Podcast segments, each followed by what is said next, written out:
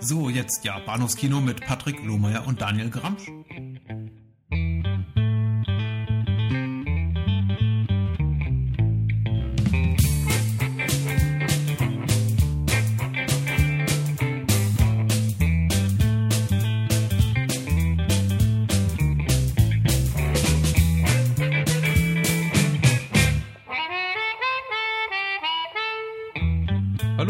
Willkommen zur Episode 132 des Bahnhofskino Podcast. Mein Name ist Patrick und bei mir ist der Daniel. Hallo. Hallo. So, und wir sprechen heute Abend über zwei Filme aus den 80ern.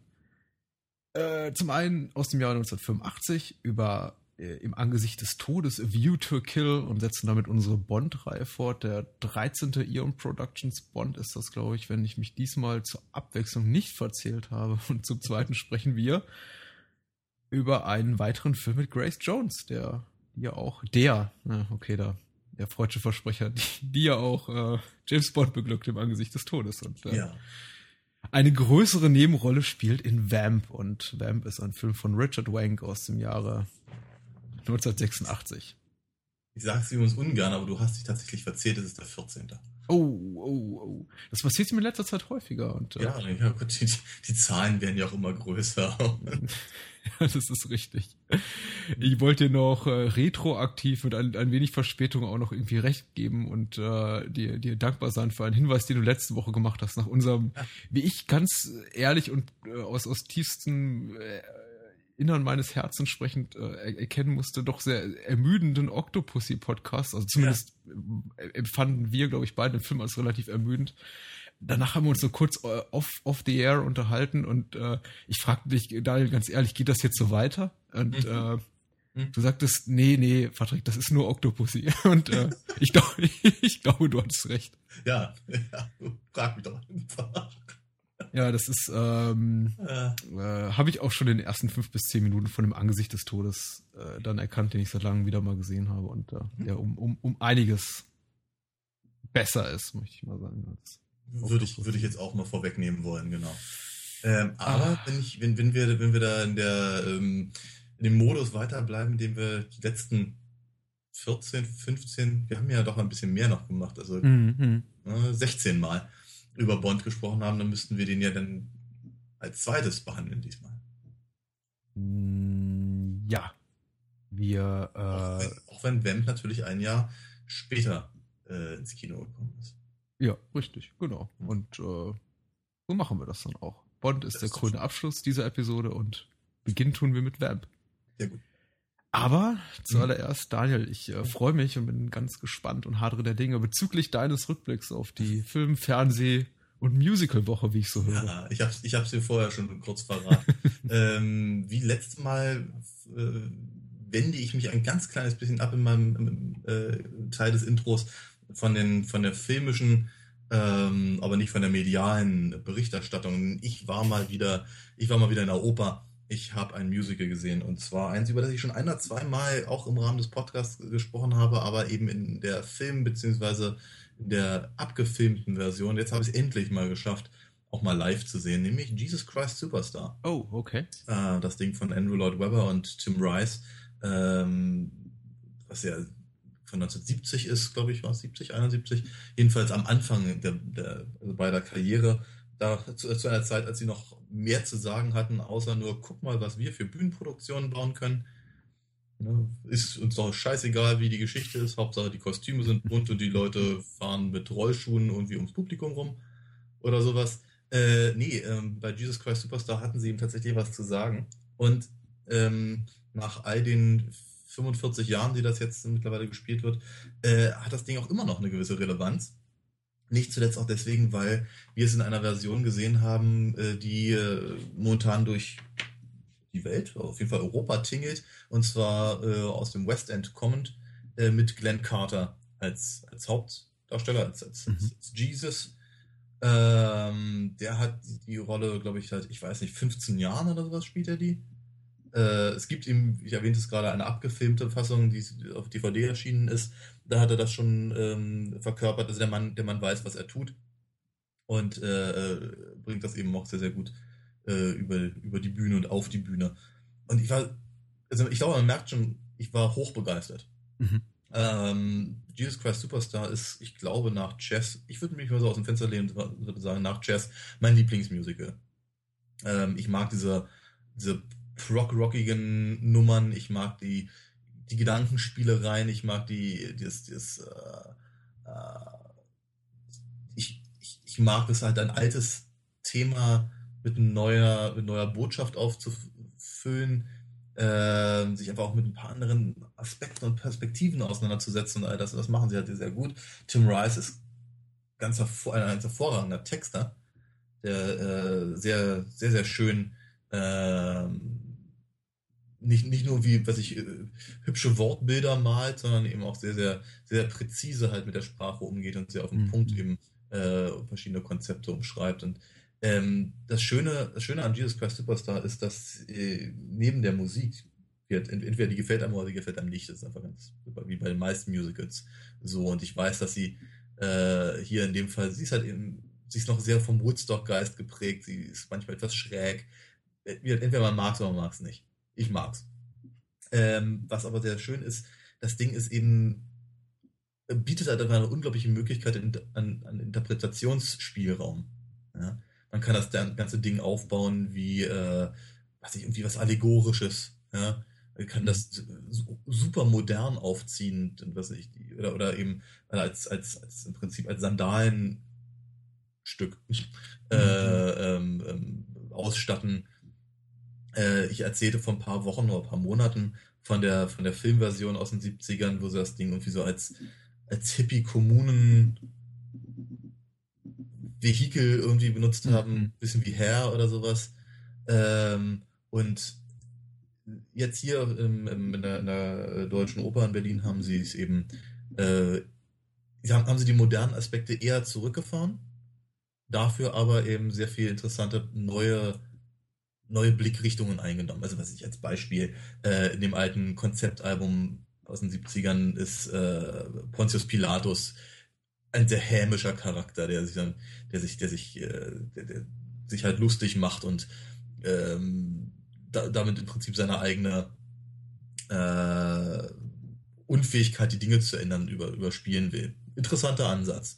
Ähm, in dieser DVD-Fassung ist er, ist er ein recht brutaler Despot, möchte ich sagen, der äh, der trotz, obwohl er mit dem Kopf durch die Wand will, ihm einfach die Dinge nicht ändern kann, auch ein anderer Ansatz. Hier in der, in der auf der Bühne war er verschreckt, ängstlich.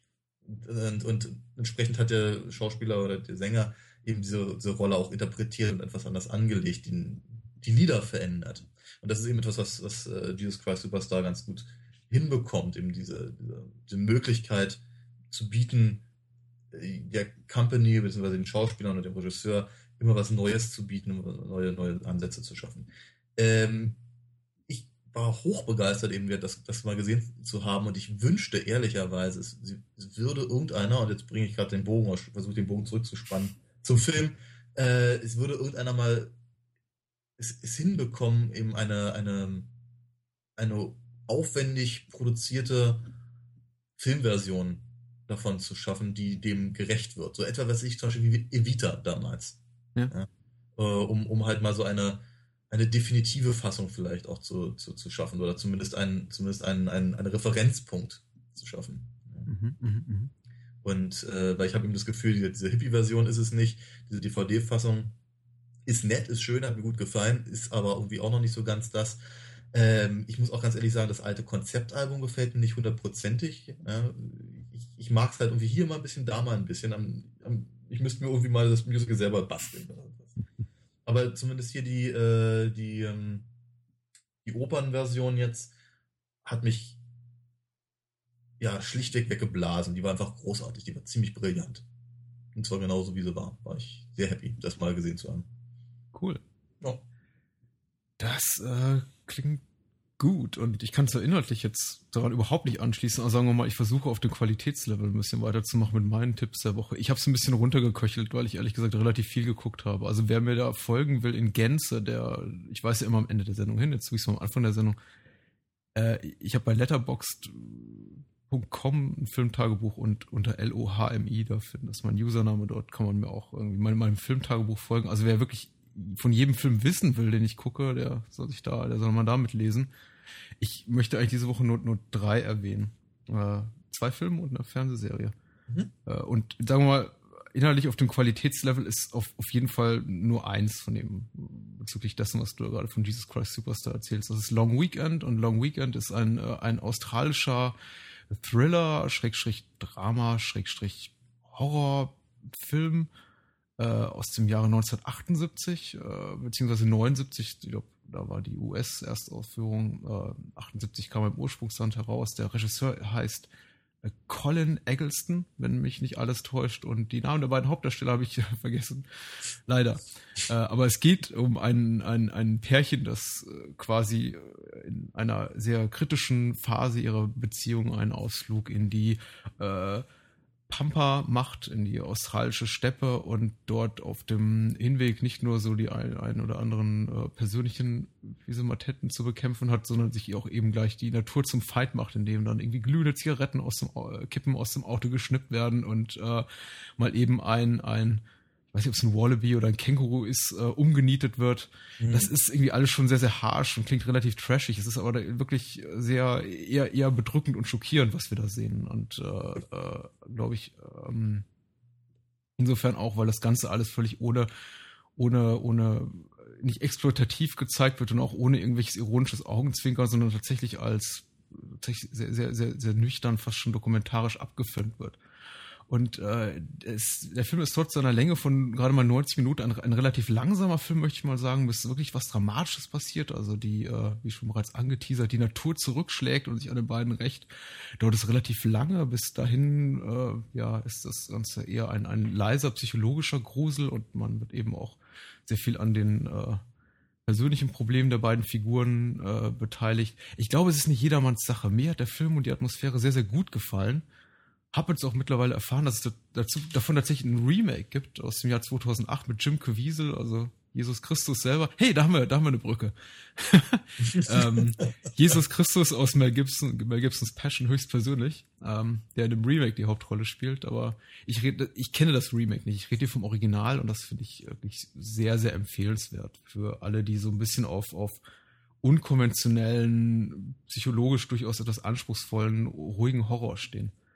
Ähm, und ich muss dann dazu sagen, ein sehr, sehr bösartiger Film. Also nichts, was man sich jetzt, sagen wir mal, für den, für den Abend mit Freunden und ein paar Sixpacks Bier irgendwie aufsparen sollte, sondern vielleicht lieber alleine angucken. Ähm, ah ja, Brücke schlagen.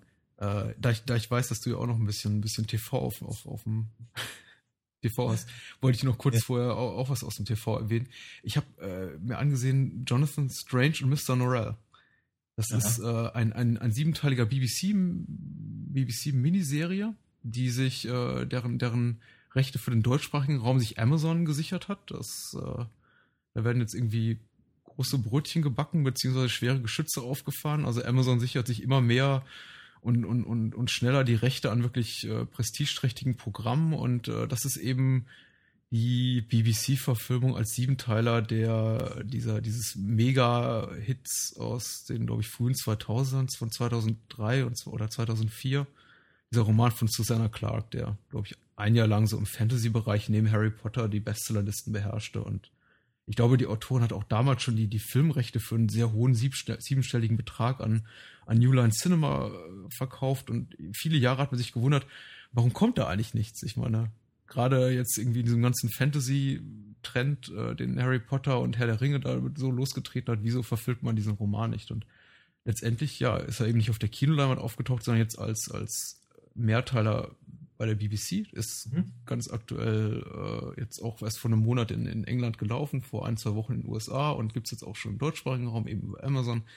Ähm, und ist tatsächlich recht gut gelungen. Ich kenne die Romanvorlage nicht, die äh, Serie scheitert zuweilen, glaube ich, an dieser sehr, sehr großen Bürde der Komplexität der Romanvorlage, von dem ich mir habe sagen lassen, das ist ein relativ schwieriges Buch mit mehreren hundert Fußnoten und also quasi so als, als quasi wissenschaftliche Abhandlung über die Zauberei äh, verfasst. Und ja, wie ich es gerade schon andeute, es geht um zwei Zauberer, die beiden äh, titelgebenden Figuren, Jonathan Strange und Mr. Norrell, die ja weder, weder ähm, verbündet miteinander so richtig sind, noch Antagonisten sind, sondern quasi es ist so ein, so, so ein Hin und Her und für und wider und die, die Sympathie, Sympathien äh, wandeln von, von links nach rechts. Also es ist tatsächlich auch auf der psychologisch persönlichen Ebene auch relativ anspruchsvoller Stoff. Da gibt es keine, keine keine, keine klaren Gut- und Böse-Grenzen und äh, auch sehr, sehr viele interessante Protagonisten. Und äh, trotz der sieben Teile, das heißt sieben Stunden, sieben mal 60 Minuten, hat mhm. die Serie so ein bisschen das Problem, glaube ich, das alles unter einen Hut zu bringen und auch mhm. irgendwie jeder, jeder Figur da genügend Raum einzuräumen und jedem, jeder Nebenhandlung irgendwie auch genügend Platz zu bieten. Und man merkt manchmal, oh Gott, da, oh jeder, da fehlt das ein oder andere Element und manchmal äh, wechseln, wechseln die ein oder andere Figur allzu schnell ihre Gesinnung. Mhm. Ich, äh, ich wuse mich hier so um den eigentlichen Inhalt der Serie rum, weil ich einfach nicht zu viel verraten möchte. Und es liegt auch daran, dass die Serie relativ lange braucht, um, um so in Schwung zu kommen. Ja. Und eigentlich erst so ab Episode 4, 5 so richtig loslegt. Mhm. Aber bis dahin ist es eigentlich auch ein relativ unterhaltsamer Wert. Es ist sehr gut besetzt. Die Hauptrolle mit Eddie Marson und Bertie Cavell sehr gut besetzt, äh, hochwertig produziert tolle Dekors, Kostüme, wie auch immer, Drehbuch, alles vom Feinsten. Ähm, ich würde die Serie mit kleinen Abstrichen empfehlen. Ich glaube, dass Leute, die mhm. den Roman gelesen haben, viel zu meckern haben werden. Mhm. Äh, aber mich hat es gut unterhalten. Das ist jetzt keine dieser Serien oder Miniserien wie jetzt, weiß nicht, äh, True Detective oder, oder ähm, äh, Top of the Lake, äh, eine der, der, Beispiele der jüngeren Zeit, wo ich rausgehe und sage, ähm, oder Fargo, ähm, wow, das war wirklich beeindruckend, sondern ich gehe eher raus mit einem, ach, das war sehr nett. Ja. Aber sehr, sehr nett. Okay. Na, immerhin. Das ist immerhin. ja nicht das Schlechteste, ja. Ja, muss auch manchmal reichen. Ja, auf jeden Fall. Auf jeden Fall. Ähm, das ist ein guter, ein guter Übergang, würde ich denken, zu meiner Serie weil die ist letztendlich im Abgang auch nur sehr nett gewesen. Ähm, ich habe nämlich die letzte Staffel mir angeguckt von True Blood. Oh, jetzt kommt. Jetzt. äh, ich hatte ja neulich schon mal erwähnt, ich habe die, die, sechste vorher gesehen habe, weil ich mich an, an die gar nicht erinnern konnte. Jetzt habe ich die, mhm. die, siebte gesehen, die siebte Staffel. Ähm, also positiv vermerken muss ich, dass sie versuchen, in den ersten paar Folgen der letzten Staffel nochmal richtig in die Vollen zu gehen im Prinzip alles, alles nochmal rauszuholen, wofür die Serie äh, ursprünglich mal bekannt war. Im Sex, hm. War, äh, ver ver verschrobene äh, Charaktere und, und, und, und äh, Backstories und äh, psychotische Charaktere und, und, und äh, Figuren, die einfach auch mal von jetzt auf gleich sterben können, zum Beispiel. Mhm. So eine Sache. Das, das, das machen sie jetzt irgendwie in den ersten drei, vier Folgen. Von zehn, glaube ich, waren es ähm, und äh, exerzieren das alles durch. Sie versuchen halt auch so ein bisschen wieder ihre auf ihre auf ihre Südstaaten-Romantik zurückzukommen, die sie in den letzten Staffeln arg vergessen haben, wie ich finde. Ähm, und das ist auch alles ganz nett und alles ganz gut, wenn man, wenn ich nicht nur das Gefühl gehabt hätte die ganze Zeit, dass es irgendwie eigentlich nur ein Aufdröseln von losen Enden ist. Und das im Prinzip ab der ersten Folge der letzten Staffel. Mhm. Das Gefühl habe, es hätte eigentlich völlig gereicht, wenn sie äh, eben in der, in, der, in der Staffel davor nicht auf einmal in der letzten halben Stunde nochmal eine neue Story reingebracht hätten, mit einem Cliffhanger, mhm. sondern einfach aufgehört hätten. Ich glaube, es hätte niemanden gestört. Ja? Aber sie haben eben diesen Cliffhanger reingebracht, also mussten sie da rangehen und äh, haben dann da äh, verschiedene Entscheidungen getroffen und mussten mit diesen Entscheidungen leben. Das funktioniert relativ gut. Es ist, es ist, es ist deutlich, also für mich deutlich mitreißender gewesen als eben einiges, was in den Jahren davor kam. Ähm, aber es, ist, es, es, bleibt irgendwie alles so ein bisschen fade, habe ich so das Gefühl. Es ist also, es ist, sie, sie haben, äh, oder anders gesagt, sie haben nicht den großen Fehler gemacht von anderen Serien, äh, ein, ein Ende zu schaffen, bei dem man dann rausgeht und denkt mir sich, äh, warum habe ich mich jetzt damit auch über Jahre beschäftigt, wenn es darauf hinausläuft. Ja? Ähm, die, so ist es nicht, ganz im Gegenteil. Sie, sie, sie, sie schnüren alles in ein, ein, ein hübsches, kleines, sauberes Paketchen, das sie einem dann, dann äh, freudestrahlend am Ende der letzten Folge überreichen.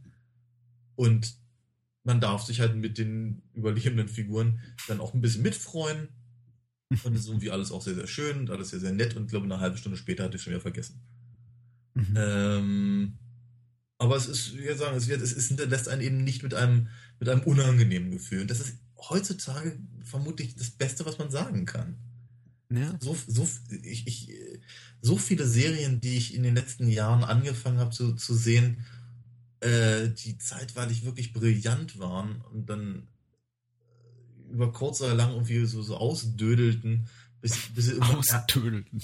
bis sie irgendwann ärgerlich wurden, ja. äh, und, und oder, oder eben auch gerne mal mittendrin einfach eingestellt wurden oder irgendwie so eine Scherz. Mhm. Ja, und ähm, dann ist halt so ein Ende wie von, von, von True Blood, das eben, sie sagen, im Prinzip nochmal alles, alles zelebriert, wes, weswegen die Serie mal erfolgreich war. Okay. Ist, ist nett. Es ist ein nettes Ende. Ich denke, das ist, eine, eine, eine, schöne, runde Sache. Und ähm, ich glaube, ich glaube, ich glaube, wenn man, also wenn, wenn man der ganzen Serie halt also so lange die Stange gehalten hat, dann kann man sich den Schluss eben auch nochmal geben. Ich habe ihn jetzt relativ lange aufgeschoben, weil ich glaube, die Serie ist ja schon äh, irgendwas Frühjahr letzten Jahres oder sowas ist die ja schon ausgelaufen. Mhm. Und ja, wie gesagt, jetzt, jetzt erst dazu gekommen, die auch mal zu gucken. Ähm, ist, ja, das ist, ist, ist okay. Und wir, ab ein oder zwei Stories sind auch durchaus nochmal durch, durchaus nochmal äh, spannend oder bewegend oder mit gewissen, mit gewissen äh, interessanten Wendungen versehen. Beispielsweise erfährt man mal ein bisschen mehr noch aus dem, aus dem, äh, dem menschlichen Leben von äh, Vampire Bill, einem Hauptdarsteller halt. Mhm. Ähm, wo ich, meine Güte, Entschuldigung, wo ich so das Gefühl hatte, ähm, diese Sachen hätte ich gerne früher gewusst. Es, es, wäre nett gewesen, das halt irgendwie früher noch einzubinden. Ist klar, dass es jetzt kommt, weil es eben jetzt mit, dem, mit der Haupthandlung zu tun hatte. Aber diese Flashback-Geschichten funktionierten halt so gut, dass ich dachte, Mensch, das hätte ich gerne ein bisschen eher mal gehabt. Und ähm, ja, wie gesagt, sie, sie, sie, haben, sie haben noch ein paar, paar echt nette Einfälle gehabt. War, war schön. Aber ich, aber ich, ich muss auch ganz ehrlich sagen, ich bin echt nicht traurig, dass die Serie vorbei ist. Also ich denke, äh, ne, so. Die fällt jetzt auch lang genug, ich glaube sieben Staffeln, oder? Ja, eben, sieben Staffeln, ja. ja. Und da, da, dazu gab es halt noch eine, eine sehr ausführliche, äh, so, eine, so eine virale Kampagne vorneweg, die man sich auch immer noch äh, auf, auf YouTube angucken kann, die ganz nett war und zwischenzeitlich ein paar Webisodes und sowas. Ich glaube, das fände ich irgendwie lustig, wenn sie das irgendwie mal in eine große Sammelbox oder sowas machen, so dass man praktisch die gesamte Vorgeschichte hatte, die Sachen dazwischen und so. Das wäre irgendwie alles ganz nett. Mhm. Ähm, und dann ist auch, glaube ich, wirklich eine runde Sache. Das ist schön. Äh, wie, ich jetzt nochmal die Brücke? Wahrscheinlich gar nicht. Ich sollte mir gar nicht die Mühe geben. Vor ja. allem wollte ich mich jetzt in meinem, meinem letzten Sehtipp noch, äh, wollte ich mich relativ kurz fassen, da ich glaube, die meisten unserer Zuhörer dazu eine relativ eindeutig vorgefertigte Meinung haben und entweder dazu bereit sind, sich diese Sachen anzugucken oder eben sagen, ich habe schon getan oder ich werde es äh, niemals tun, egal was der Patrick da labert. Ich habe mir äh, auch so eine Sache, die ich lange aufgeschoben habe, aber das hat mich nicht wirklich bekümmert, weil ich war auch nicht sonderlich heiß drauf. Ich habe mir die beiden letzten Resident Evil Filme angeguckt. Ah. Äh, diese wunderbare von äh, Paul W. S. Anderson initiierte, damals mit seiner noch nicht Ehefrau, mittlerweile Ehefrau Mila Jovovich äh, äh produzierte Reihe. Für Teil 2 und 3 hatte die Regie abgegeben und für Teil 4 und 5 ja wieder dann mit äh, allerlei, allerlei 3D-Brimborium wieder aufgegriffen. Ähm, ich weiß, in meinem, in meinem, in meinem sozialen Netzwerk, im Freundeskreis herrscht, herrscht so eine Mini-Subkultur, die diese Filme ganz toll findet und äh, sagt, das ist äh, äh die, die, die eine der, der, der, letzten wahren äh, Instanzen von, von echter Kinokunst, echter kinetischer Kinokunst, die es heute noch gibt, was, was Anderson da macht. Und ich fand die einfach alle immer nur kacke, wie, wie ich einfach fast alles von, von, von, von Paul Thomas Anderson kacke finde. Also nicht Paul Thomas, äh, Paul W. S. Anderson. Mhm. Paul Thomas Anderson ist ein toller Regisseur, äh, Magnolia und so weiter. Mhm. Aber ähm, wenn ich auf den ersten Resident Evil gucke, Event Horizon fand ich nicht besonders gut. Mortal Kombat ist grottenschlecht. Ich meine, äh, wirklich wahrlich kein Regisseur, der sich mit Ruhm, Ruhm bekleckert hat. Und jetzt äh, hat aber in, stand kürzlich ein Artikel unter avclub.com, der hat nochmal die ganze Resident Evil Reise beleuchtet hat, auch im Hinblick auf den voraussichtlich letzten Teil der Reihe, haha, mhm. äh, der dann, glaube ich, übernächstes Jahr rauskommen soll. Und die haben dann den Oil Manny Faber rausgekramt äh, in ihrer Rezension und äh, äh, sein, sein Essay ähm, Termite Art versus White, White Elephant Art zitiert. Und das hat mich dann mal wieder ausgelockt. Also so von wegen ja. äh, äh, äh, cineastischer Minimalismus als, als, als Kunstform und warum irgendwie diese Filme in ihrem in ihrer deterministischen, völlig ironiefreien, dümmlichen Art sehr viel reizvoller sind als so, so Prestige-Kino. Und mit ja. dieser Denke äh, bin ich dann reingegangen und musste sagen, ich hatte echt Spaß mit den beiden Filmen. Ähm, die sind haarsträubend blöd. Äh, die darstellerischen Leistungen sind grottig. Das Drehbuch ist quasi nicht vorhanden. Die Effekte sind zweitklassig. Ähm, die, die, die Orchestrierung unglaublich repetitiv, sehr eingängig, muss ich sagen, aber unglaublich einfallslos. Und alles an diesen Filmen stinkt eigentlich, vor allem, weil sie immer nur dieselbe Handlung immer und immer wieder variieren und halt technisch perfektionieren, vor allem so unter 3D-Gesichtspunkten. Und ähm, die Sache ist tatsächlich die, also was ich jetzt festgestellt habe beim Gucken, man erliegt irgendwie diesem dieser Machart nach einer gewissen Zeit. Ich habe mir bei, ich glaube, Afterlife heißt der vierte Teil, habe ich mich noch ein bisschen schwer getan. Da dachte ich, ja, äh, dumm, aber nett. Ähm, aber äh, ich glaube, Retribution ist der aktuellste Teil aus dem Jahr 2012. Den fand ich schon ziemlich großartig, so für das, was er sein will, nämlich ein Gehirnfurz. Aber wirklich gut gemachter Furz. Also ein, ein, ein hübsches Nichts, das irgendwie kaum über 80 Minuten kommt und dann 14 Minuten Abspann zu bieten hat. Aber ähm, wirklich, wirklich gut gemacht. Und wie gesagt, ohne jedes Augenzwinkern und äh, in einer Art und Weise inszeniert, als glaubt der Regisseur wirklich, ich mach, er, er sei das, der das zum aller, alles zum allerersten Mal macht.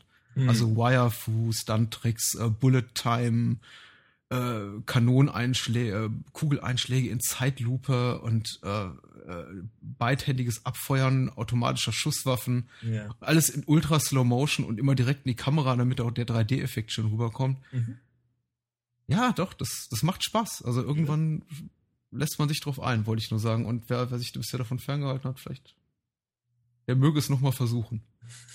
Ich war doch richtig angetan, also ja. ich bin mich mal überrascht. Und kein Vergleich zu den ersten drei Teilen, die wirklich ziemlich zum Kotzen sind, finde ich. Okay. Ja. Ja. Ich glaube, ich habe nur den ersten gesehen, aber ich bin mir da nicht mal, nicht mal wirklich richtig sicher. Ich glaube, ich war im ersten sogar im Kino. Ah. Aber ich habe auch damals gerne Resident Evil gespielt. Ich habe auch die ersten beiden Teile auf der Playstation gespielt. Ah, okay. Ja, ich habe hab nur den ersten und das äh, hatte mir dann aber auch irgendwie gereicht. Ja, der erste der ist richtig schön cheesy. Also man kann ja auch noch, glaube ich, immer noch das, das, das, Intro und Spielszenen bei YouTube natürlich finden, wie man alles bei YouTube finden kann. Ja, und sich das heute anzugucken, so nochmal äh, heute nochmal 20 Jahre zurückzublicken, das ist schon. Ja, aber damals war das super äh, gruselig und spannend und, und ja. äh, über, über etliche, ich weiß ja nicht, wie lange ich daran gespielt habe, bestimmt so zwei Wochen oder sowas, weil mich das, das, das äh, Dauer äh, interessiert. Also die Spielmechanik, ich meine, wir werden niemals einen Gaming-Podcast haben, voraussichtlich, aber das ist so, also ein Spiel, Resident Evil, wo ich glaube ich über, über die Spielmechanik, glaube ich, gut und gerne mit dir eine Stunde reden könnte, denn die ist nach heutigen Maßstäben so abstrus schlecht mit ja. diesen äh, Speicherständen, für die man, ja. glaube ich, äh, äh, Schreibmaschinen, ja, Druckwalzen oder was suchen muss. Und dann hat man davon im gesamten Spiel nur zehn Stück und kann also irgendwie auch nur zehnmal speichern. Und äh, ja, ja, ja. Also wenn man nicht mindestens drei bis fünf Stunden Zeit mitbringt, lohnt es eigentlich gar, lohnt es sich gar nicht, die Playstation anzumachen. Mhm. Ja, ja. Aber wie gesagt, ich glaube, das war ja auch mit, mit der, einer der, der aufreibenden äh, Sachen da dran. Halt. Ja, du hast du recht. Ähm, ja, lass uns über, lass uns, lass uns ins Kino zurückkehren. Ja, ähm, und zwar im wahrsten Sinne des Wortes, aber das erst beim, beim, beim zweiten, weil für den war ich tatsächlich damals im Kino. Den ersten nicht. Den habe ich gerade zum ersten Mal gesehen. Ja, A View to a Kill fällt definitiv in die Phase, wo ich immer gerne ins Kino hätte gehen wollen und dann ja. noch nicht durfte. Ja, ähm, das war bei mir eine Woche vorher. Mhm. Genau, dazu dann äh, später mehr. Wir reden zuerst über Vamp. Ja. Wir heben uns ja immer den, den guten Bond äh, zum, für, für, den Schluss auf. Und äh, Vamp, um ein kurzes Intro zu liefern, ist ein Film von Richard Wank aus dem Jahr 1986. Vor allem bekannt äh, für die Mitwirkung von Grace Jones in einer naja, mittel, mittelgroßen Neben- Rolle, aber sie ist sehr, sehr prominent auf dem Poster eingesetzt. Nicht zuletzt auch deswegen, weil die der überwiegende Teil der, der, der, der, der, der Besetzung wenig bekannt ist. Äh, hm. Sowieso möchte ich mal behaupten, dass sie wirklich ja. Ja, also bekannt sicherlich nicht, aber die Gesichter hat man alle irgendwann schon mal gesehen. Ja, also die Gesichter vor allem, die ich am liebsten sehe, dazu dann gerne später auch noch mehr, die verschwinden leider immer relativ schnell aus dem Film. Das ja, ne? äh, ja. fand ich ein bisschen schade. Aber zuallererst äh, muss ja. man natürlich mit der OFDB-Inhaltsangabe oh, ja, loslegen. Und ob die gut ist, vermag ich noch nicht zu sagen. Ich habe es noch nicht gelesen, aber ich tue es jetzt. Äh, geschrieben hat die IMP, IMP, IMP oder IMP, whatever. Okay. Ja. 2002. Und äh, er, sie es schreibt, auf der Suche nach einer Stripperin für ihre Studentenfete geraten drei ahnungslose Studenten in den After Dark Club. Star dieses Clubs ist eine wunderschöne Frau, die ein Geheimnis hütet. Sie ist ein leibhaftiger Vampir, ständig blutgeil, ständig bereit zuzubeißen. Sehr schön. Die drei Studenten erwecken ihr Interesse und ihren Appetit. Zwischen Killerfahrstühlen und unheimlichen Abwasserkanälen, männermordenden kleinen Mädchen und gewaltigen Albinos hindurch flüchten sie in die verzerrte, unwirkliche Welt der Vamps. Wow. Wow. Ich glaube, mir gefällt der Film plötzlich sehr viel besser. Deutlich besser, ja? ah ja, wie soll ich sagen, da, da, da, ich ihn, da ich ihn etwa so gesehen habe, wie der junge Mann, der das äh, beschrieben hat, kann ich eigentlich nicht behaupten, dass er mir vorher nicht gefallen hätte. Mhm. Nee, also äh, ich, ich möchte damit auch nicht behaupten, dass er mir nicht gefallen hat, aber ich war, äh, ich, ich möchte auch nicht äh, verschweigen, dass ich leicht enttäuscht war. Und ja. ich habe das vielleicht schon so ein bisschen durchklingen lassen, indem ich gesagt habe, äh, Grace Jones taucht nun in einer mittelgroßen Nebenrolle auf. Diesbezüglich hatte ich mir einfach mehr erwartet. Ich habe den Film tatsächlich vorher nicht gesehen und da sie sehr, sehr prominent überall zu sehen ist in der Werbung für den ja, Film, jetzt. dachte ich mir, okay, äh, wir sehen jetzt hier wirklich einen, äh, einen Film mit Grace Jones in der Hauptrolle, die als Vampir alle, alle klein mäht, aber. Ja, aber im, im Prinzip ist die Satanico Pandemonium. Mhm. Ähm, und ich glaube, das wird nicht das erste Mal, dass ich äh, heute Abend sein, äh, das letzte Mal sein, dass ich heute Abend äh, von Ghost to Dawn in irgendeiner Form äh, ranziehe. Ja. Ähm, Im Prinzip ist es genau das, ja. Sie ist halt so eine Form Akasha aus äh, äh den Anne Rice-Romanen oder eben, wie gesagt, die äh, Selma Hayek-Figur aus, aus dem Robert Rodriguez-Film. Und ähm, ehrlicherweise, da wir nicht erst seit Conan der Zerstörer wissen, dass Grace Jones vielleicht eine bessere Sängerin als Schauspielerin ist, ist jetzt spontan nicht unbedingt enttäuscht davon, so wenig von gesehen. Ich war allerdings um höchsten Maße angetan von dem Vampireffekt, den wir zu sehen bekommen. Ja. Hm. Weil das war nämlich endlich mal ein, ein, ein, ein, ein Vampir, von dem man auch wirklich mal echt Schiss haben kann. Mhm. Ähm, ich, ich finde, vielleicht möchtest du an, einem, an, einem, an einer anderen Stelle ansetzen. Nein. Nein. Sprich weiter, bitte. Ich denke ich gleich ins Eingemachte hier. Ähm, ich, äh, ich, ich, ich habe das Gefühl, dass der Film so klein und so obskur, wie er vielleicht sein mag, aber doch an einigen Stellen ähm, einflussreicher ist, als man ihm vielleicht zugestehen möchte. Mhm. Ähm, einfach so diese, diese, ich meine, 86, ich weiß, ich, ich bin mir momentan nicht so ganz der, der, der Timeline bewusst, wann sowas war wie Lost Boys und äh, äh, Fright Night und sowas. Ich habe aber das Gefühl, beides war früher. Ich meine auch. Ich meine 85 war beides. Nee, Lost Boys war glaube ich 87, Fright Night war 85. Okay. Ich musste auch noch an Near Dark denken. Auch okay. noch so, so einen typischen ja. 80er Jahre. Auf, auf, auf hm? jeden Fall so diese, diese Idee, äh, den Vampir aus diesem, aus diesem vermufften ja. 19. Jahrhundert rauszuholen, in die, in die, in die Jetztzeit zu versetzen und entsprechend ein bisschen aufzupeppen, äh, ist eben ja nun gerade eine sehr aktuelle gewesen in, in diesem Zeitraum. Ja. So. Ähm, gleichzeitig haben wir aber eben auch solche, ja, man sagt, sehr, sehr, sehr schicke Vampire.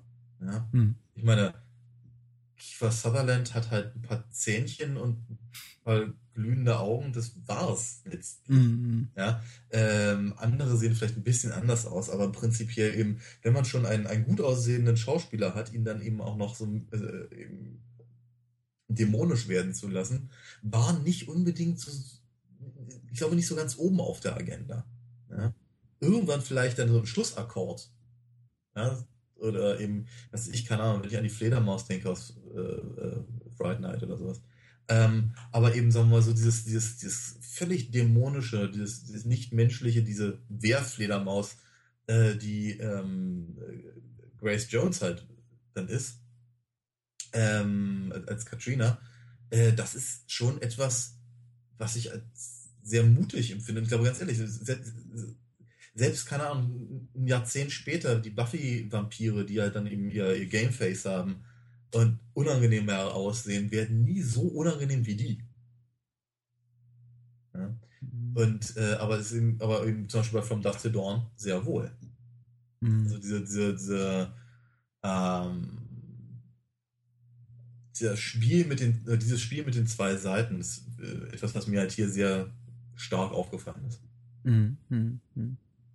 Ähm, ich ich, ich glaube, ich würde da mitgehen, solange wir irgendwie so als Referenzpunkt Lost Boys nehmen, von dem ich mir jetzt gar nicht mehr so sicher bin, dass er irgendwie ein Jahr später war. Aber ähm, äh, ja, in, in dem Kontext würde ich es auch positiv bewerten. Mir fällt jetzt irgendwie, jetzt wo du es gerade sagst, ich habe mir davor wirklich kaum, kaum Gedanken gemacht, auch wirklich das, auch auf das in der Zeit wahnsinnig viel an, an, an Vampir-Action oder Vampir-Horror im Kino gerade unterwegs war, Mitte, Mitte der 80er. Und dann gibt es da noch einige andere Beispiele, irgendwie für wirklich äh, äh, sehr, sehr ja, äh, haarigen, modernen Vampir-Horror, wie eben Near, Near Dark, der, glaube ich, so mein Lieblingsbeispiel aus diesem ganzen mhm. dieser ganzen 80er Jahre Vampirecke darstellt, äh, weil, weil er mir irgendwie ästhet, weil er mir ästhetisch am besten gefällt und auch von der ja. Darstellung ich ihn sehr, sehr gelungen finde. Aber ähm, ja, äh, ich, ich, würde, ich würde in allen Punkten äh, zustimmen. Für mich funktioniert aber trotzdem der, der Film als großes Ganzes nicht so wirklich gut, weil er irgendwie für mich sehr, sehr viele interessante Punkte oder auch Figuren einführt und sie dann relativ schnell wieder aus, aus, aus den Augen verliert. Mhm. Ähm, was, was so mein Hauptkritikpunkt an dem Film ist. Zusätzlich zu dem klassischen Kritikpunkt an Grace Jones, du hast es gerade schon erwähnt, äh, erstens man mangelnde schauspielerische Fähigkeiten. Zweitens wird sie immer in, in, in betont äh, äh Gänsefüßchen auf äh, erotischen Gänsefüßchen Ende äh, Rollen eingesetzt, ist aber nicht im geringsten irgendwie sinnlich als mhm weibliches Wesen, wie, wie ich finde. Also ich, ich kann mir nicht vorstellen, außer es geht da wirklich mit übernatürlichen Kräften zu, mutmaßlich, ja. dass die, dass die beiden jungen Männer ihr, ihr da so wirklich erliegen nach ihrer sehr merkwürdigen Bühnenshow. Ja, das, ist, das, das was sie da macht, ist ja, das hat sehr, sehr was, das ist Performance-Kunst. Ja, das ist genau, das ist eher so Cirque du Soleil im Kleinen als. Ja, ja. Als, ja. ich meine, äh, ja. Positiv vermerken muss man, dass sie, dass wenigstens hier in dem Film nicht nur mitspielen durfte, sondern auch aufgrund des Titellieds singen darf. Mhm. Ähm, äh, anders als bei dem Bond-Film nachher. Ähm, genau, aber äh, ich, ich, ich fand es schon relativ lasziv und ich muss auch ganz ehrlich sagen, so gerade aus dieser, aus dieser 80er äh, Ästhetik heraus funktioniert sehr wohl sehr gut. Ja. Und ähm, ich glaube, also ich meine, das Problem liegt vielleicht tatsächlich eher in dem, in der, Tatsache, dass Keith und AJ eben so eine so eine 80er Jungspunde sind, dass es da, ja. dass, dass, dass, da eben eher der, äh, der Bruch ähm, zu sein scheint. Ähm, und natürlich ganz, ganz großer Bruch auch zwischen der Performance von halt äh, Katrina, Grace Jones und all dem, was die Stripperinnen da sonst so fabrizieren. ja. Ja. Äh, das, also müde ist ja schon, ist ja schon kein Ausdruck mehr. So.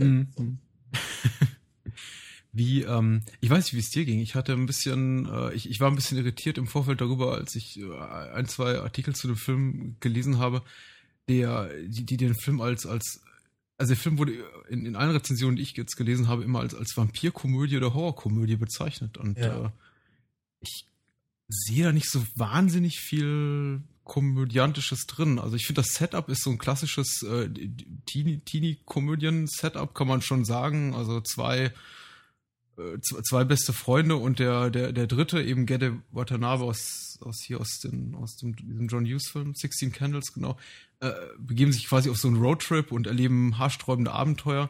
Aber das war's dann auch für mich fast schon mit der Comedy. Danach ist nicht mehr für mich, ist, äh, ist der Film für mich nicht mehr wahnsinnig lustig. Nein, wahnsinnig lustig nicht. Ich, ich glaube, die ersten, die ersten zehn Minuten vielleicht. Mhm. Ja, durchaus. Und ich, ich, ich, ich, fand, ich fand irgendwie, ich, fand's, ich, ich fand tatsächlich den Einstieg recht gelungen. Ja. Also mit dem, mit diesem, mit diesem, mit dem Spiel, mit dem, mit der, mit der, der Erwartungshaltung eines Publikums, das in einen Horrorfilm geht.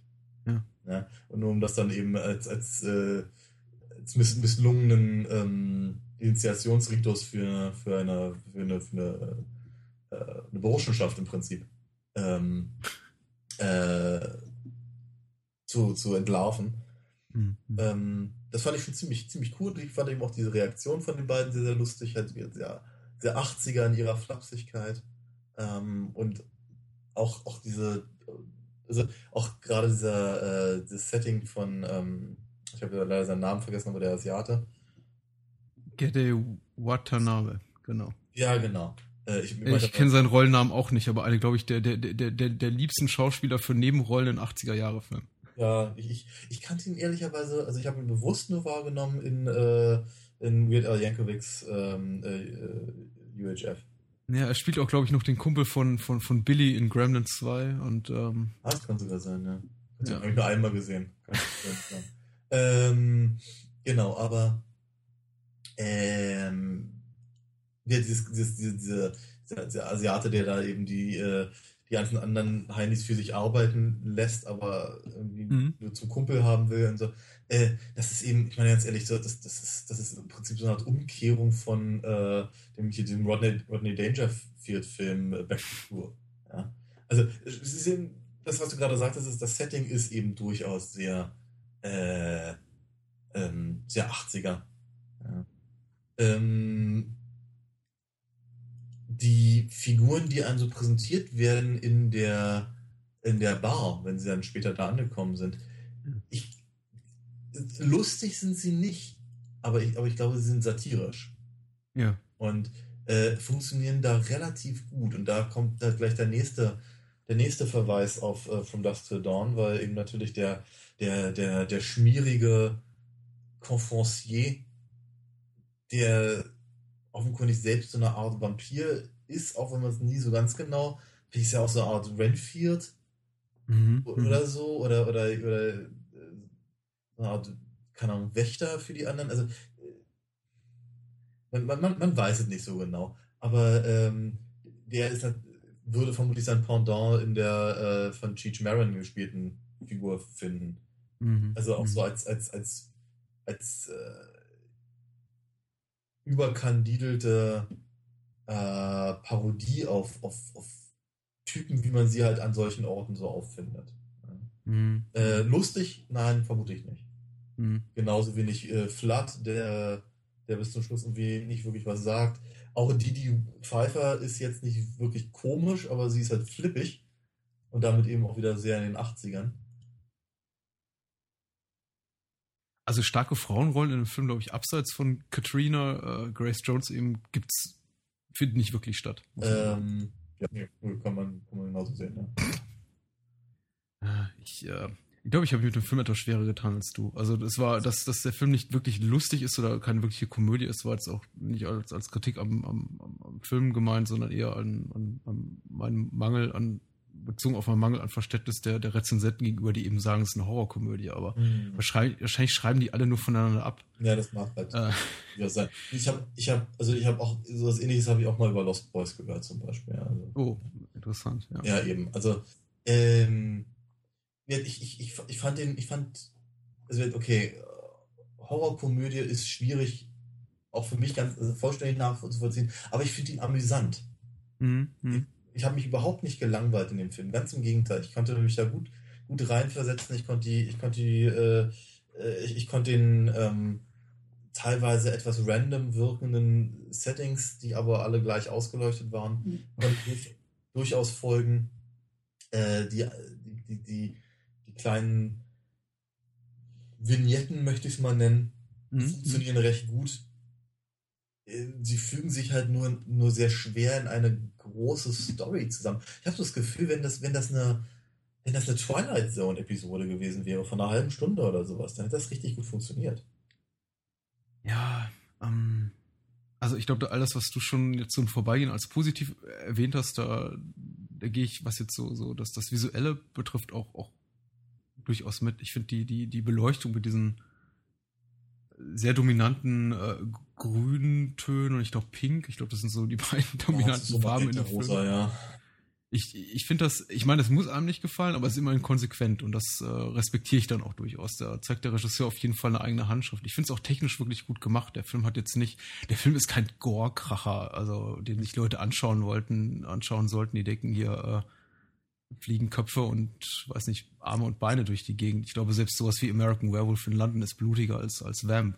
Aber die paar Effekte, die da sind, sind sehr gut gemacht. Vor allem, wenn man eben bedenkt, es ist eben kein äh, American Werewolf in London, der produziert wird von Universal für Ja. 20, 30 Millionen Dollar, sondern mutmaßlich ein Film, der wahrscheinlich ein Zehntel dieses Budgets hatte. Ja.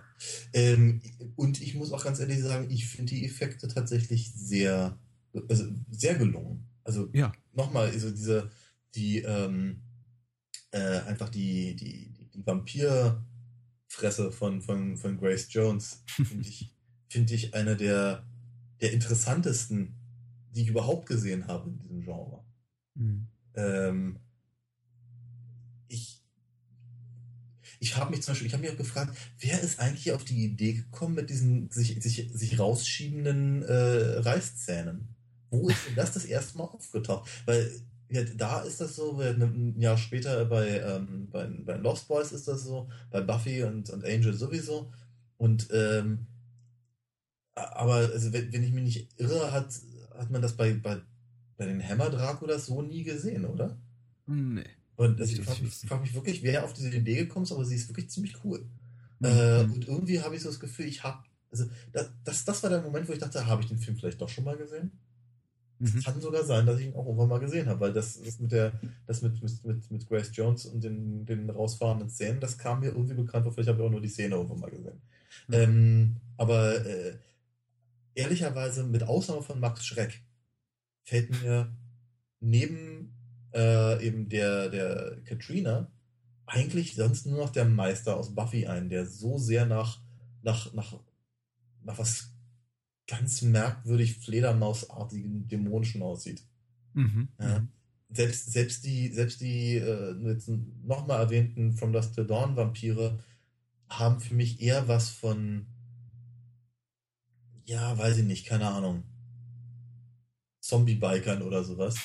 Ähm, sch sch sch- schwierig, nicht alle wohlgemerkt, da sind noch ein paar ganz, ganz gute dabei, ja. Aber äh, Genau, also ich bin, ich bin, ich bin wirklich echt angetan von diesem, von dem, von dem, von dem Design von diesem, von dem Viech. Ja. Ähm, ich finde, also auch, auch, auch im, wenn, wenn, wenn AJ äh, gebissen wird, das ist ziemlich, das ist ziemlich unangenehm, ja, weil es nicht einfach nur irgendwie so ein bisschen, bisschen Zähnchen in den Hals äh, pieksen ist, sondern eben äh, äh, dem wird halt wirklich der ganze, ganze Hals aufgerissen. Das ist wirklich Mhm. eklig. Und äh, auch wenn, wenn sie gefehlt werden und so, dann hätte man vielleicht noch ein, das eine oder andere Brikett auflegen können, einfach deswegen, weil, naja, wäre zum Beispiel lustig gewesen, wenn die dann eben so zermanscht wären, wie, wie man es halt bei, bei True Blood oder sowas kennt. ähm, aber da hat vermutlich dann das Budget einfach auch gefehlt. Ja. Ähm, aber ja, nee, ich, find- ich, ich, ich finde die, ich find die Effekte recht gut. Ja. Hm, ja. Vielleicht sollte ich nochmal.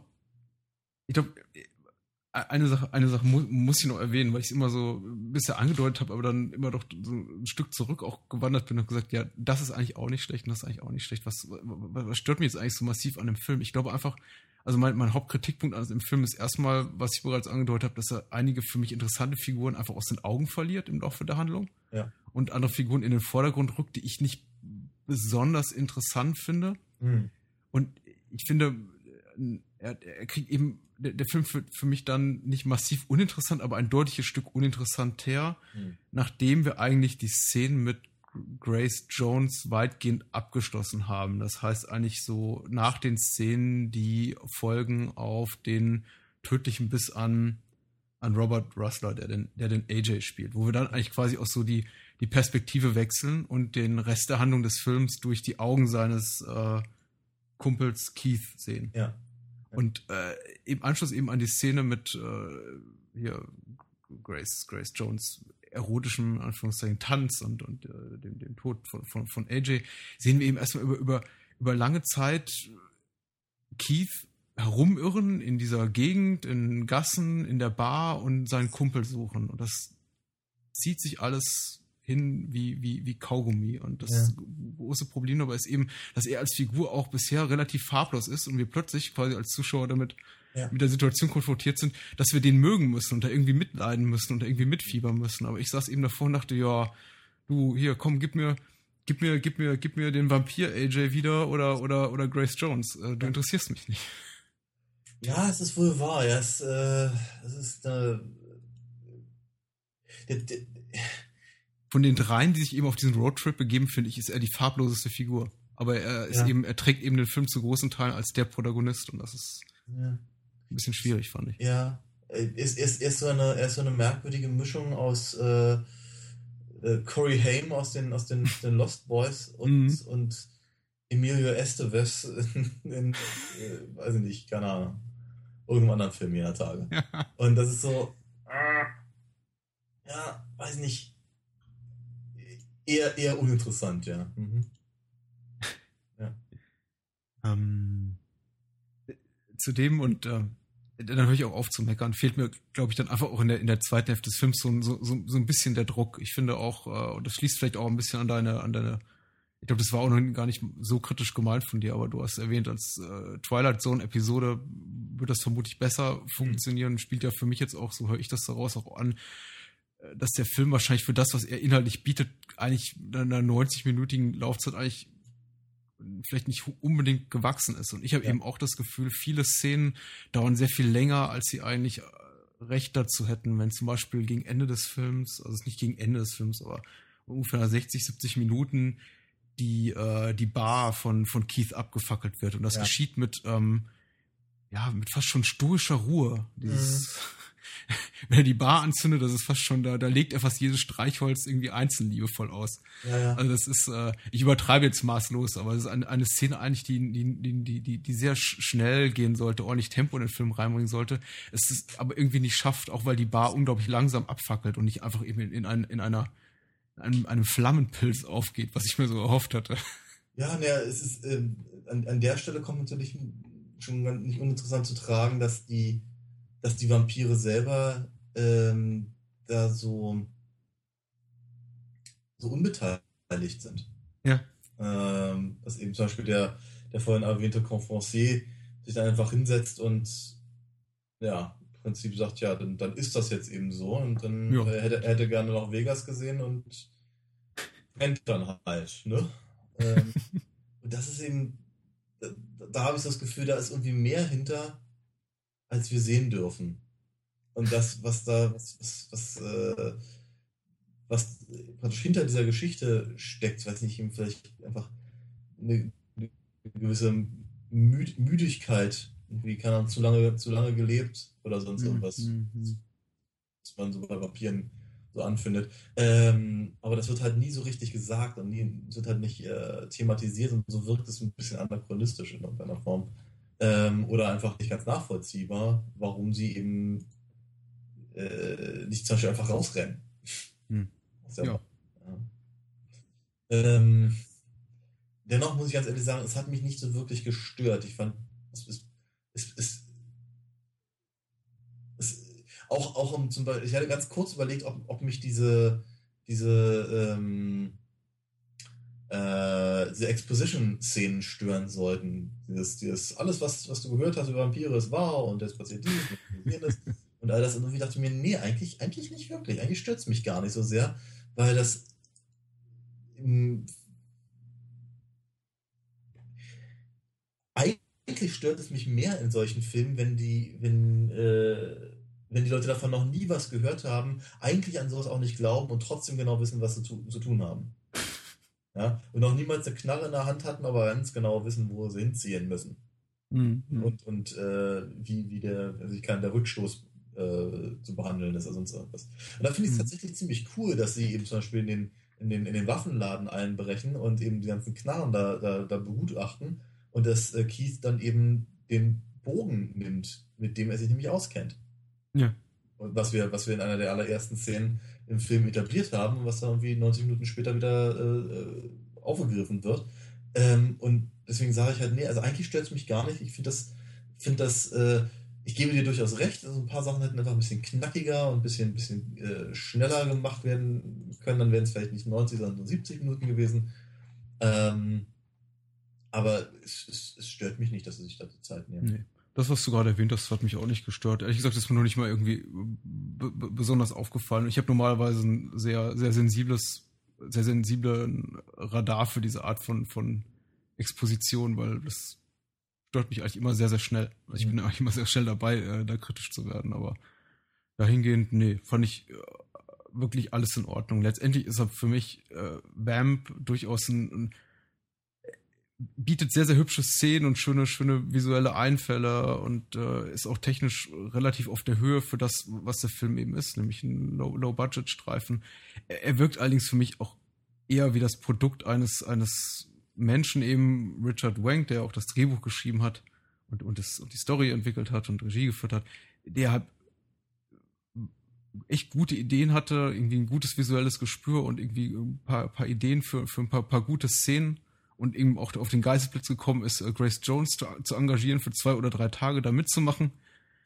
Aber so als, als wirklich abendfüllender Spielfilm, ja, mich nur bedingt taugt. Ich bin froh, ihn gesehen zu haben, aber okay. ich, äh, es hätte mir jetzt auch nicht das Herz gebrochen, auf die Sichtung noch ein Jahr oder fünf warten zu müssen. ähm, wie gesagt, also ganz, ganz so so äh, durchwachsen ist mein Blick da gar nicht drauf, ganz im Gegenteil. Ich hatte, ich hatte wirklich Spaß. Ich habe mich wirklich gefreut, den zu sehen. Also ähm, ich habe ich hab viel ähm, da mitnehmen können, was mir wirklich ernsthaft gefallen hat. Ich hatte die ganze Zeit auch so das Gefühl, hätte ich ihn damals gesehen oder sehen können, dann hätte er mir vermutlich noch besser gefallen. Ähm, nee, ich, ich finde den, äh, ich, ich, ich, ich mag den wirklich, glaube ich, sehr gerne. Ähm, wollen wir über Bond sprechen? Ja, wir müssen über Bond sprechen. Wir müssen über Bond sprechen und der Abend ist schon wieder spät und die Temperaturen sind heiß, das Thermometer explodiert fast, das Quecksilber wandert immer höher. Und ja, wir äh, machen eine zehnsekündige musikalische Pause und dann sprechen wir über View to a Kill von äh, John Glenn. Bis gleich. I'm gonna tell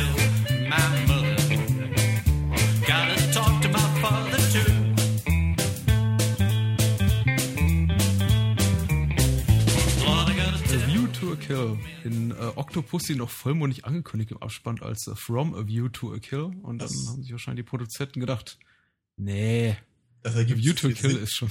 Genau. Ja. Also, da, da wüsste ja jeder, was gemeint ist. Nein, nein, dann ist doch mal einen anderen Titel. Richtig. Und äh, ja, auch die, äh, die, die, die, die, der deutschsprachige Verleih hat sich das äh, zu Herzen genommen, die Tatsache, dass View to a Kill nicht wahnsinnig viel Sinn ergibt und gesagt, wir machen was Sinnvolles daraus. Und das heißt, der Film Angesicht des Todes. Mhm.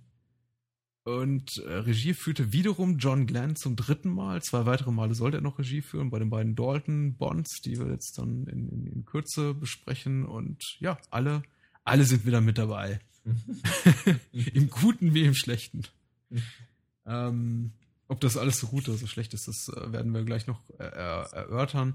Zuallererst die ja obligatorische, James Bondige Inhaltsangabe.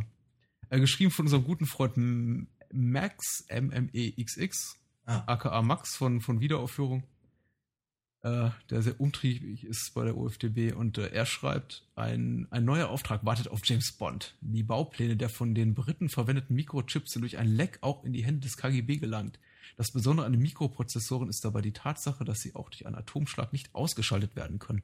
Bond vermutet dahinter den großindustriellen Zoran, gespielt von Christopher Walken, der eine Passion für Pferderennen besitzt und erst vor kurzem die Produktion der Chips übernommen hat als ja, St. John Smythe mischt sich 007 unter die feine Gesellschaft bei äh, einer Pferdeversteigerung Zorans.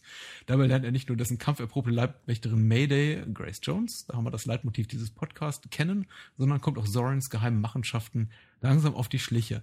Äh, Stichwort St. John Smythe. Äh, ja. Hast du den Film auf, auf Englisch gesehen oder auf Deutsch? Auf Englisch.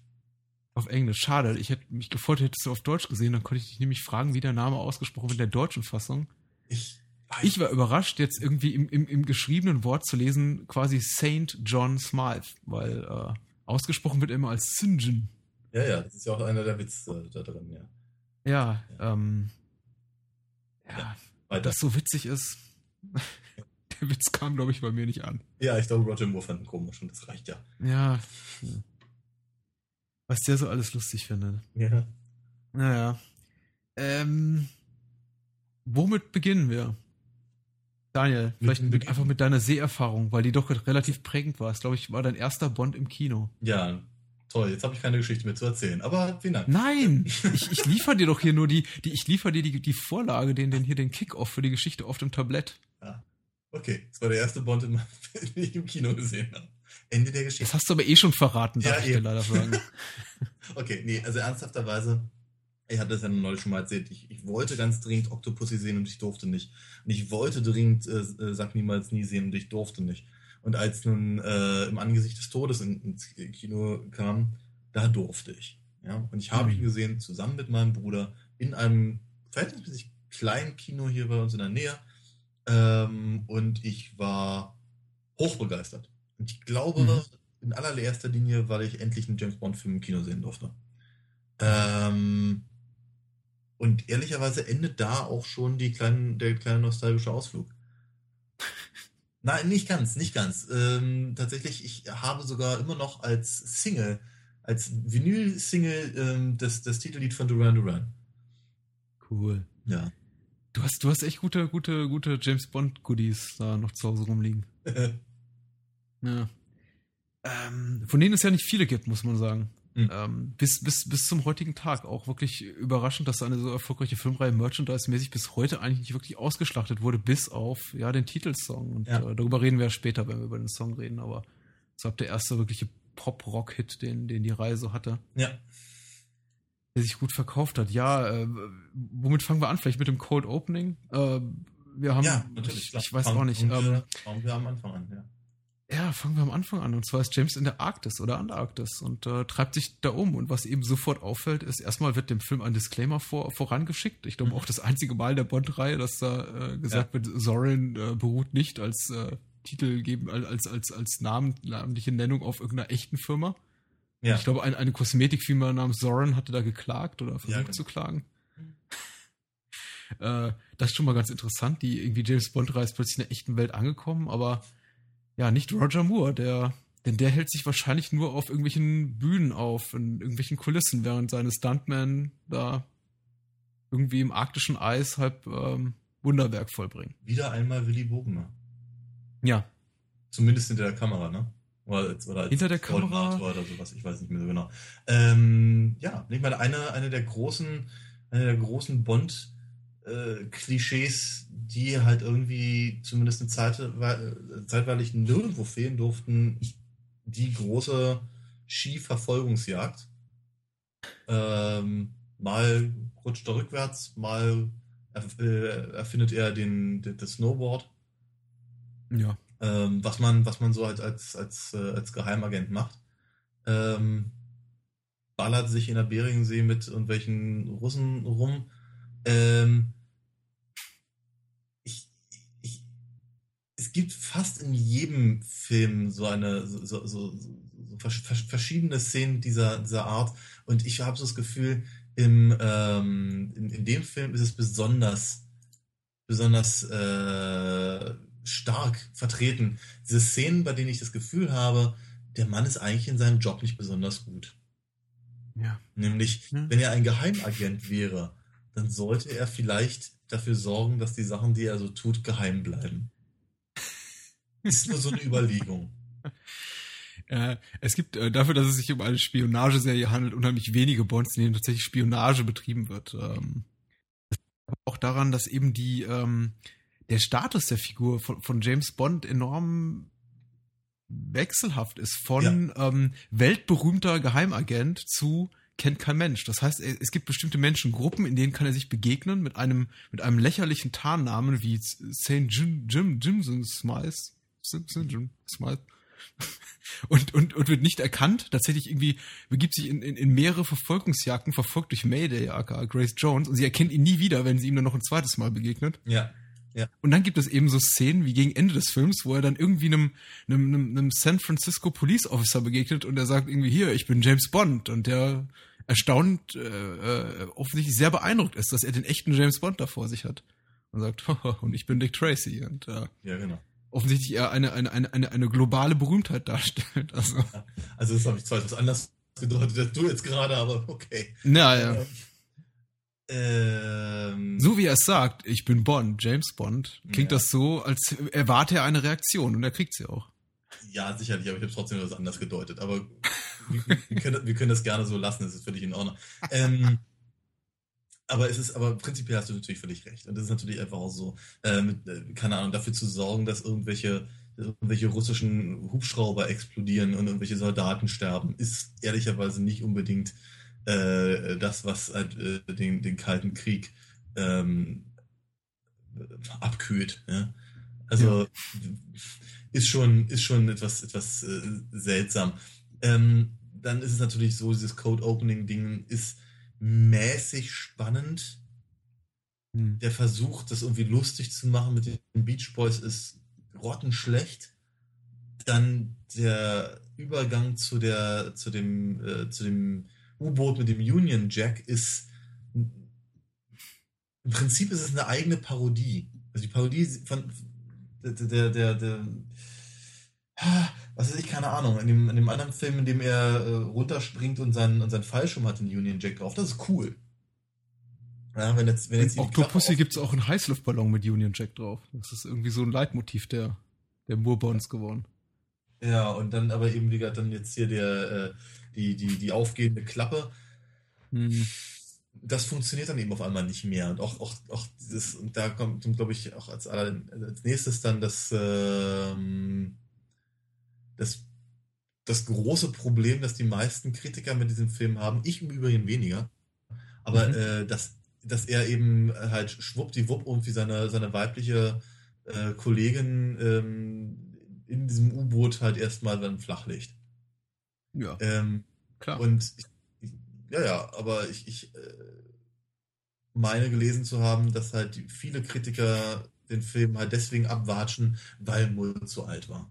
Ja, und dass das eben nicht mehr nachvollziehbar sei, dass er eben all diese Heldentaten vollführt und dass eben alle Weiber auf ihn stehen. Und äh, das ist jetzt prinzipiell richtig, aber es hat mich ehrlicherweise in diesem Film nie gestört. Ja? Äh, hm? Es ist hm. aber dennoch so, dass der, dass dieses Code Opening Ding eben bei weitem nicht so gut funktioniert wie andere.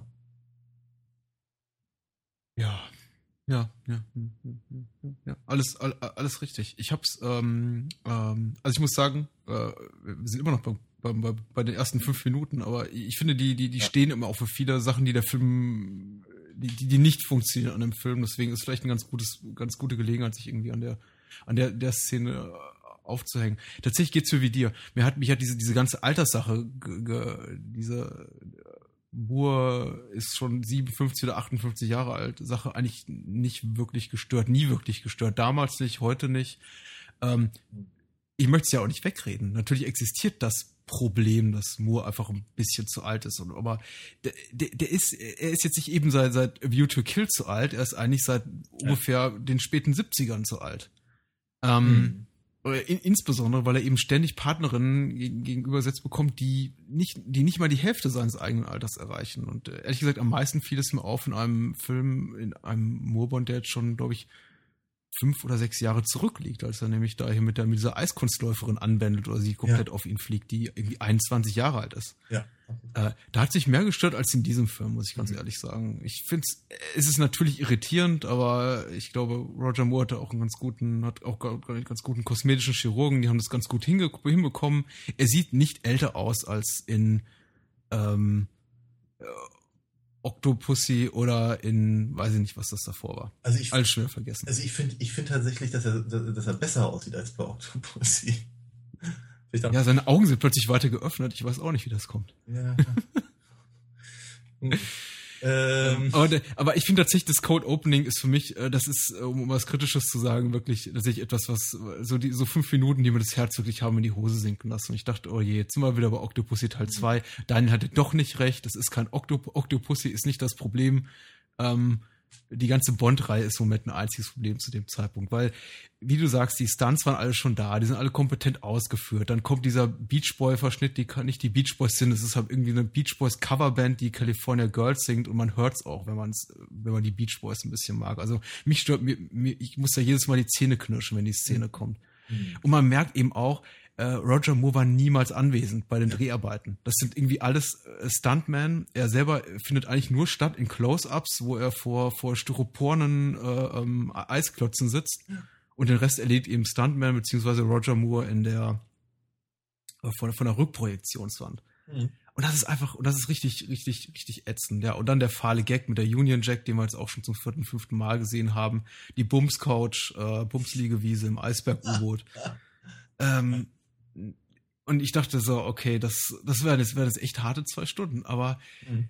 Äh, ungewöhnlicherweise für die Bond-Reihe, wo oft das Code Opening mit das Beste am Film ist, mhm. finde ich, wird der Film zunehmend besser. Ja. Je länger er voranschreitet. Auf, je, auf jeden Fall. Ähm, in der Tat, ich, ich finde das, ich finde das so, so, so, seltsam wird. Ich lang, ähm, während ich die Filme gucke, äh, so ein kleines bisschen so nach, nach, nach Dingen zu recherchieren, die mir gerade durch den Kopf gehen dabei. Ich mache mir ja normalerweise keine, mhm. keine Notizen im Gegensatz zu dir, aber ich, ich gucke halt immer gerne mal zwischendurch nach.